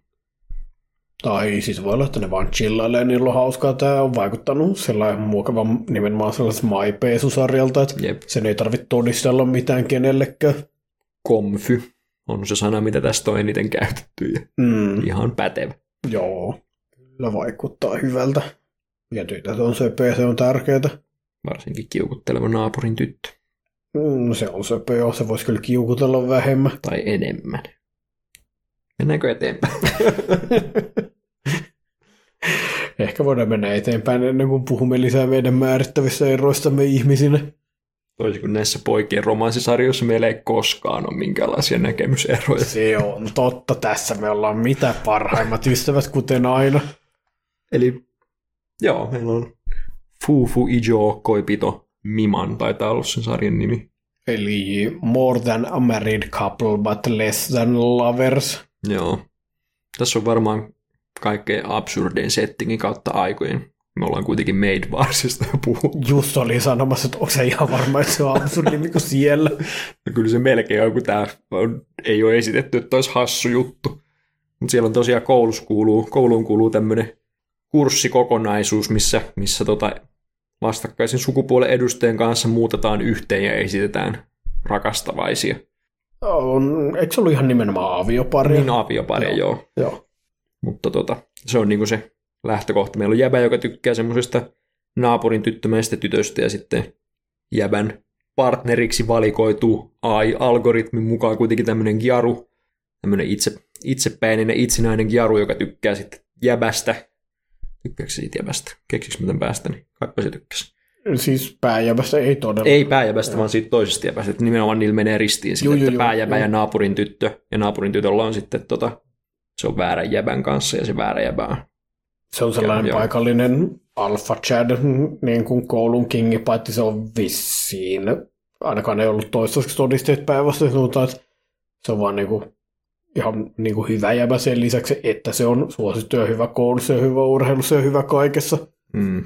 Vähän niin kuin sellainen... Super no. ikemen tuosta Oremonokatarista. täydellistä. Mikäs se oli se jäbä siinä? Sehän oli Suuna. hirveä, sehän on hirveän hyvä poika. On, on, on. Toivottavasti tässä on vähintään yhtä hyvä poika. Toivottavasti joo. Koska olisi ihan kamala, jos olisi aivan hirveä jävä ja sitten niinku tyttö on pakotettuna sen kanssa. Joo, se on se. Me puhuttiin tuossa aikaisemminkin jo tota keskenämme tästä, että tämmöinen sarja menee niin helposti pilalle sille, että jos se pääjävän söpö ihastustyttö, joka ei ole tehnyt mitään pahaa, joutuisikin jonkun kunnon limajävän kanssa. Tietysti tässä kuuluu tämmöiseen sarjaan samalla tavalla kuin Koito Uso, niin kuuluu vähän semmoinen NTR Feels meininki, joka on, se on niinku osa sitä yhtälöä, mutta sitten se, että sen kanssa ei mennä överiksi, on mun mielestä aika tärkeä, tärkeä Joo. elementti kuitenkin, koska ei saatana minkälaisen siitä saisi. Joo, nimenomaan. Et, miten sen nyt sanoisi? Jotkut on just ilmeisesti internetissä ollut sitä mieltä, että tämä Incel-hommi tämä sarja, mutta kyllä tässä mun mielestä kuitenkin sellainen ällöyden elementti puuttuu, mitä mä niihin yhdistän, että enemmän se on, että tämä on vähän kaikille nolo ja jengi haluaisi lähinnä niiden oman ihastuksen. Mm. Niin kuin, enemmän mä laskisin tänne kategoriaan toinen toistaan pöntömät romanssisarjat. Niin, Sama korja. No just Koitous on hyvä vertaus. Mä näen sama järkyssä Bokubenissä, joka oli todella tyhmä sarja. siinä oli kyllä hyvä sarja. Siitä mä tykkäsin tosi paljon. Näin suljet toisiaan pois, voisi silti olla tosi tyhmä. Oli se kyllä, se, mutta se kuuluu mun mielestä genreen aika syvälle. On ne vähän tommosia pöhköjä, mutta joo. Sitten se sarjan varsinainen sisältö on sit sitä, että, että yritetään tulla toimeen sen Jaru ja pääjävä pariskuntana silleen, että, että yritetään, koska siinä on se siis se koukku siinä asetelmassa on vielä se, että parhaat pisteet saaneet kappulut pystyy vaihtamaan keskenään niitä pareja, joten siitä tulee sitten se semmoinen niinku tavoite, että ollaan me nyt sitten parhaat kappulut, että me päästään vaihtamaan keskenämme sitten päittäen noita pareja ja näin, niin sitten ne yrittää oikeasti tryhardaa sitä mahdollisimman hyvää skorea avioliitosta, mikä on täysin luonnollinen ja hyvä tapa ajatella avioliittoa. Joo, varsinkin kun tässä on niin epämääräiset nämä kriteerit, että niinku, mitä se, siis ihan siinä alussa jo niinku, se tyttö ei ole tyytyväinen tähän niinku lottoarpaan, minkä on vetänyt, ja sitten alkaa vaan avoimesti dissata sitä jäbää kaikilla tavoilla, ja valittaa kaikesta, mitä se tekee, mitä ei tapahdu sitten. Mä en muista, mitä se oli tyyliin. Jäbä sanoo takaisin, ne sanoo, vaihtaa pari riitosaa sanaa, sit tulee miinuspisteitä. Nämä on niinku täysin mielivaltaiset nämä kriteerit, että missä tulee plussa ja missä tulee miinusta. Mm. Plussaa ne taisi saada tyyliin siitä, että niin siitä, että oli mahdollisimman doki-doki hetket, mutta esimerkiksi siitä ei tullut, että toi tyttö ihan vaan niinku laittoi ruokaa, mikä oli tosi kivasti tehty siltä. Mm. Että niin kun ne, jos tätä yrittää hetkenkin ajatella mitenkään, niin kun, että tämän pitäisi toimia jotenkin järkevästi tämän pisteytyksen, niin tulee hulluksi todennäköisesti Ei, alta ei aika sitä yksikö. kyllä, se, se koko asetelma ei mun mielestä saa sille ajatella kauhean syvällä, koska sekin, että ne asuu siellä niiden kämpäs näin, ja okei, sen verran on tehty myönnytyksiä, että molemmilla on omat lukittavat huoneet, että se ei ole niin kuin täysin mikään tämmöinen tämmöinen tota, vapautunut, mutta se, että niitä tarkkaillaan koko ajan sen pisteytyksen takia jollain tavalla, että onko se joku AI-pohjainen systeemi, joka etsii jotain patterneja, vai onko siellä joku, joku tuijottamassa jokaista paria erikseen, vai miten se toimii, niin eihän siinä ole niin mitään järkeä. Se on mun mielestä massiivisen ahdistava konsepti pakottaa ihmistä asumaan keskenään, mutta, tota, mutta koska tämä nyt on tämmöinen ja sattuu genre olemaan lähellä sydäntä, ja se oli kuitenkin kivan näköinen. Ja sitten jotenkin, kun siinähän pakostikinhan siinä käy niin, että kun tekee tommosia romanttisia juttuja toisen kanssa, että saa hyvän skoren, niin sitten siitä varmasti lähentyy Mm-hmm. monilla tavoilla ja näin, niin tota, kyllä mä luulen, että siitä aika symppis Doki Doki-sarja tulee sitten kuitenkin loppujen lopuksi. Että Joo, ja siis nimenomaan kun, kun tällä siis on joskus tosi huonot pääjäbät, mutta siis kuitenkin tämä niin kuin, mun mielestä tämä oli ihan vielä sellaista niin kuin perus, en ole hyvä koulussa tai tyttöjen kanssa, mitä nyt sillä sitten on lapsuuden ystävä, mutta sillä että niin kuin, mun mielestä se meni enemmän sellaiseen uulisevan narukäsikategoriaan kuin sellaiseen moi olen nuori naisten vihaaja. Ja ehdottomasti jo, ei se semmoiselta. Ihan, ihan mukavaisa poika. Ja sitten siellä on se vitsin söpö se. Sivuhahmo tyttö, on ne oranssit hiukset. Joo, just Joo. se. Katsotaan, mitä sekin nyt tulee tekemään, koska silloin kuitenkin se hahmodesigni siinä, niin täytyy mm. se Mm. jotenkin olla. Kyllä. Tämä on tärkeää. Meidän täytyy saada tietää kaikki sen rakkauselämästä. Toivottavasti se on jonkun maailman mukavimman pulpettikunin kanssa. Oikein. Ne on aina halunnut olla yhdessä ja niillä on hyvä konteksti siihen. Joo, ja kyllähän tällaisessa sarjassa niinku, se on hauska saada just sellaisia beta-pariskuntia, joilla niin kuin menee asiat kivasti. Saa jonkun kivan sellaisen ankkurin niin kuin pääparien säädö- ja myrskyjen keskelle. Mm. Esimerkiksi sinun lempisarjasi Nijiro Days, niin siellä oli tosi kiva, kun oli sit se yksi pariskunta, niin kuin oli se täydellinen nainen ja sitten se kulttuurimies, joka oli mun toteemieleen. Joo. Sitten oli se vitsi vihanen tyttö ja sitten se kauhea limajämä. Se oli ihan mahtava pariskunta. ne vaan vihas toisiaan se koko sarjaa, ja kai ne päätyi yhteen jossain kohtaa. ja ja sitten oli tota se epäilyttävä paskiainen ja sit se pikkusisko. Joo, Niille ei kauheasti ollut menos, mutta niitä vähän niin kuin... Ja sitten on se yksi, jotka on niin kuin se stoalainen ja se kiva tyttö, ja ne on pariskunta, ja niillä menee kaikki kivasti. joo. joo, Ja joo, joo. Aina kivoja muistan. hetkiä niillä. Niin tollasia on kauhean kiva, jo- jos on sarjassa. Niin. Ai vitsi, muistatko sellaisen? Nyt menee kyllä niin syvälle tangenttiin, mutta Our Precious Conversationsissa, jonka luit, Joo, niin siellä oli kans ne stoalainen kaverin, tai sen päähenkilön paras kaveri jäbä, ja sitten siellä oli se semmoinen punasteleva kiukkutyttö, ja sitten ne päätyi yhteen, se oli sen sarjan paras juttu. tässä mä jopa muistan niin parhaiten pääpariskunnan, mutta Ei voi olla totta, se oli mun elämää muuttava pariskunta siellä. No joo. Ne on aina mä, hyviä. mä, kert, mä kertaan sen. Jostain siis mangasta unohtuu tosi herkästi kaikki. Mm. Oli se kyllä hyvä manga, ei voi muuta sanoa. Se oli kyllä hyvä manga. Tykkäsin kyllä saman mangakan Tonarino Kaibutskunista, jota sä vihaat syvästi, mutta Se on täysin totta. No, no en, en mä siis, en mä muuta siellä sarjassa kuin sitä pääjäbää. Kaikki muu oli hyvä. Jamaken oli hyvä. Niin olikin. Todellinen voittaja sydämessäni. Jep. Joo, mä en tiedä, haluanko mä kuinka paljon käsitellä se, että kuinka, kuinka incel-sarja tämä nyt on sitten. Toi on vähän tommonen kummallinen leima antaa, varsinkin aika epämääräisistä syistä jälleen kerran. Mm. Tämmöisiähän nämä poikien romanssisarjat on, ja ei niitä mun mielestä ole niin kuin ainakaan pahan tahtoisesti tehty. Että Joo, no nimenomaan mä sanoisin, että se pahan tahtoisuus on se niin kuin olennaisin määrittävä tekijä. En mä sitä täältä niin kuin vaistua. Mutta niin, pönttö, oikea romanssi. joo, söpösti tehty, tosi paljon värejä ja Joo, tekstuureja ja tosi hauskan näköinen sarja silleen, Joo kyllä tätä on niin kuin nimenomaan kiva katella. Nimenomaan mm. sanan varsinaisessa merkityksessä. vaikka päähahmo tyttöjen designit ei ollut ihan omaan makuun, mikä on yleensä aika, aika tärkeä juttu näissä, niin ei se, ehkä mä sallin sen tämän kerran, koska siellä on se oranssitukkainen tyttö meitä Ai varten. että se oli hyvä. Nauti, mä nautin mun kanssa, Walter. Joo, Yes. Maiskutellaan sitä sitten, kun se pääsee olemaan viisi minuuttia ruudulla jaksossa yhdeksän. Oh, se tulee olemaan kyllä paras kohta sitä sarjaa. Sitten kun sä katsot sen vuonna 2025. Mm. Jouni vihdoin pakottaa. Kaikista maailman. ai, ai. No mutta, siinä oli meidän virallinen kattaus, mutta sitten meillä on vielä sarja, jota Tuomas ei kertonut, että mun pitää katsoa, niin mä en ole kattonut. Joo, tuli pieni kommunikaatio, koska kyllä mä sanoin sulle, että se on hyvä.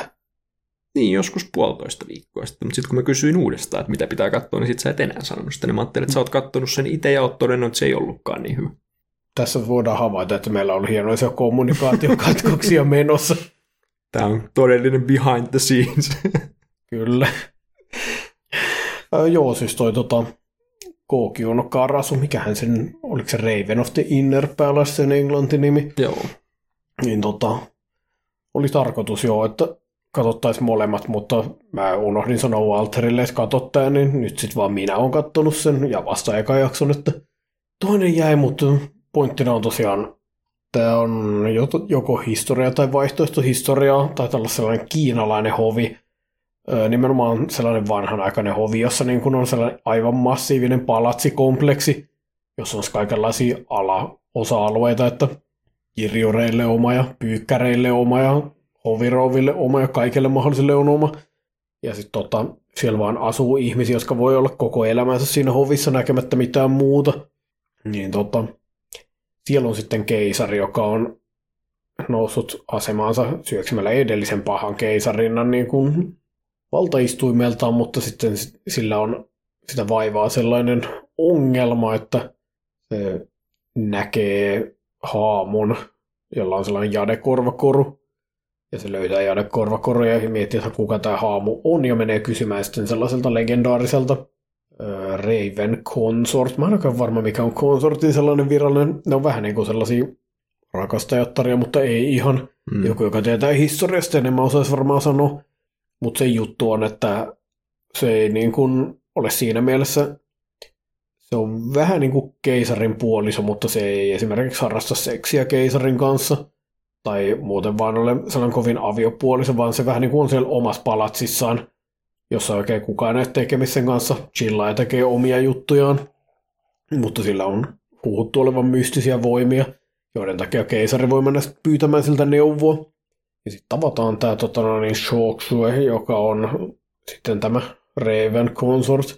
Ja se vaikuttaa lopulta yllättävän normaalilta nuorelta tytöltä, jolla on sitten mystisiä voimia. Ja, öö, se, mitä tämä sarja ehkä luullakseni tulee olemaan, on sitten vähän sellaista, vähän niin sellaista arkimysteerien ratkontaa, että kun kukaan ei tiedä oikeasti, miltä Raven Consort näyttää, siitä huutaa, että se voi olla satavuotias, tai sitten voi olla pieni tyttö, kuka ei tiedä, niin se voi ihan vaan mennä tuolla palatsissa ja kysellä, koska palatsi ihmiset rakastaa juoruilua ja hankkia sillä tavalla paljon tietoa, niin se tota, vaikuttaa, että se voisi olla sellaista vähän niin kuin yhdistelmä hovijuonittelua ja mysteerin ratkontaa, vähän sellaista magiamysteeristä, mitä mulle tulee vähän samanlainen olo kuin tota, ää, mitä mä oon kuullut tuosta Mononokesta, jota mä en ole kattonut, mutta tota, ja mä en ole varma, onko tämä yhtään osuva vertaus, mm. mutta mulla on ehkä sellainen kuva, että ehkä vähän samanlaisia aktiviteetteja siellä olisi. Mononokessa on toki sitä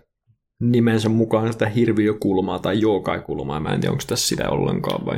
Oh, saattaa olla. Ainakin Joo. luonnollisia juttuja on. Siitä voin sanoa varmaksi, että... Joo. Olen nähnyt tätä verrattavan Jikoku Shoujoon. Ahaa, jännittävää. En, en ehkä vielä löydä yhteyttä. Joo. Mm, no ehkä, ehkä jos on joka jakso sama juttu. Niin, tota, tämä eka ainakin oli vielä jatkotarina. Joo. Niin, tota, ja ehkä Jigoku Shoujossa mä näin, että se pointti on, että me tiedetään jo miten tulee käymään. Ja sitten lähinnä ne yksityiskohdat niin kun jäi epäselviksi. Mutta tässä niin kun ehkä sitten enemmän on nimenomaan alusta alkaen se mysteeri, että mit, mitä tästä tulee edes selviämään. Mutta kyllä mä vähän näen. En, en sano, että en yhtään näe. Hmm. Joo, niin tota, mutta tollanen hovijuonittelu on musta sellainen jännä niin kuin ympäristö. Ja vaan siinä, että mitä mä sanoisin, se on niin sellainen oma maailmansa, jossa henkilö, henkilökemiat ja henkilösuhteet on niin isossa merkityksessä, että tota, sitä on mielenkiintoista seurata siltä kantilta, koska kuitenkin eniten nautin animessa on nimenomaan hahmoista ja niiden välistä interaktioista. On että niitä on tällä luvassa kyllä. Ja tota, Joshua on myös varsin sympaattinen päähahmo. Siinä on yksi oikein mukava kohteessa. Keisari tulee just pyytämään siltä apua. Se on jo kerran pyytänyt ja käännytetty pois. Sitten se tulee takaisin ja on sillä että mitä jos auttaisit mä kuitenkin. Ja Joshua on vaan, että ei me pois. Ja keisari sanoi, että olen tuonut sille lahjan. Ja Joshua katsoo sitä pilkallisesti on sillä mitä luulet voi voivansa tuoda minulle, mitä en olisi jo saanut, ei ole käyttöä rahoille tai jalokiville tai niin kuin noille koruille tai vaatteille, että me vaan pois lahjas kanssa. Sitten tulee yrmeä kivikasvonen palvelija, kantaa kuvun sisään, sieltä paljastuu sellaisia niitä vitsi baosinyyttejä, sellaisia dumplingeja, mm. jotka oikein höyryä vasta tehtyinä, ja sitten se vaan tulee, että ooo, löytyi sittenkin tapa lahjoa hänet. Mm. Se on niin autenttisen innoissaan nähdessään ne herkut. Siitä tuli eräs rakas ystäväni mieleen hyvin elävästi ja linkkasin välittömästi hänelle. Terveisiä. Kyllä. On kuuntelijoittemme joukossa. Kyllä, kyllä on. Oliko tämäkin joku tyttöjen juttu kuitenkin tämä sarja vai? Kyllä se luullakseni enemmän siltä vaikutti, että tota... Joo. Onko pojat nättejä? On, on Joo. ja tota, päähenkilö... Päähenkilö on tyttö. Mä en varma, keisari on vähän niin kuin myös päähenkilö, mä en varma No. kumpi niistä on enemmän, mutta niin kuin estetiikalta tämä tuntuisi kyllä enemmän nimenomaan olevan kyllä neitovelle suunnattu. Joo, tästä nyt en mä viitti koko iltaa puhua, koska niin kuin monologit ei ole kauhean hauskoja, mutta sillä että on tykännyt. Ja niin kuin, ei sellainen sarja, mistä mä olisin ehkä muutama vuosi sitten odottanut, että se olisi sellaisen, mistä mä selkeästi tykkään tällä kaudella, mutta kivaa, että maku on muuttunut, että nyt tämä tuntuisi maistuvan oikein hyvin. Joo, ja tämmöinen hobbydraama-hommahan on kuitenkin iättäjät ollut kirjallisuudessa ja muussa mukana, niin, mutta animessa kuitenkin aika harvoin, niin Joo, silleen ihan hauska, että en tiedä kuinka autenttinen hobbydraama genren edustaja tämä nyt on, mutta kuitenkin hauska saada sitäkin settinkiä vähän. joo, onhan se kuitenkin niin kuin, varsinkin siellä päin maailmaa, se on tosi, no on se I suppose niin kuin täälläkin päin, mutta niin kuin, siellä on ihan niin kuin vaikka Genji Monogatari Mm, käytännössä niin kuin keskittyy siihen kokonaan. Se on kuitenkin yksi vaikutusvaltaisimpia teoksia Japanin kulttuurihistoriallisesti. Niin siinä mielessä nimenomaan hauskaa, että joku näin olennainen pilari siellä pääsee sitten fokukseen. Vaikka tämä taitaakin olla kiinalainen, tämä hovi. Tietääkseni teos ei välttämättä ole, mutta joo, mutta kyllähän Kiinan hobi on rakastettu Japanissakin silleen joo. aihepiirin. Kyllä sieltä vissiin kohta tulee anime siitäkin siitä apteekkaritytöstä, joka on se joku keisarin myrkyn testaaja tai mikä se nyt Joo. onkaan. niin Se on varmaan se, mistä olen kuullut. Dice verta sitten asiassa Joo. näitä kahta sarjaa just toisiinsa, niin vissiin liikutaan vähän samassa pallopuistossa. Joo, luin sitä mangaa ja tykkäsin tosi paljon joskus vuosia sitten. Niin Yes. Odotan. sen nyt muistan ainakin katsoa, kun tätä en muista. Paitsi tämä sarja itse asiassa ei ole kadonnut mihinkään, mä voin vielä mennä kotiin ja katsoa sen. Se on täysin totta. Mikään ei estä sua. paitsi tämä kästi on päättymätön. No se on totta.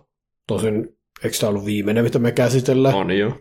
Muutenkin varmaan lyhyemmästä päästä meidän kästejä todellisuudessa. Ei, mutta kiitoksia, että olitte kuulemassa. Joo. Kaikki laittaa kädet ristiin ja toivoo joulun ihmettä. Eli välikästiä ennen seuraavaa kautta. Mm. Koskaan ei tiedä, mitä voi odottaa, kun on kyse Teheanikästä. Me ei Se on- ainakaan tiedetä. Se on erittäin totta. Se on se, se, se on se kaikkein eniten totta oleva osuus. Mm. Näihin tunnelmiin kattokaa piirrettyjä. Joo, piirretyt on kivoja. Varsinkin tällä kaudella on kyllä kaikenlaista oikein mukavaa saatavilla. Vielä viikko Botsi the Rockin kolmoska jakso. Sitä innolla odotellessa. Jep. Hyvästi. Hyvästi.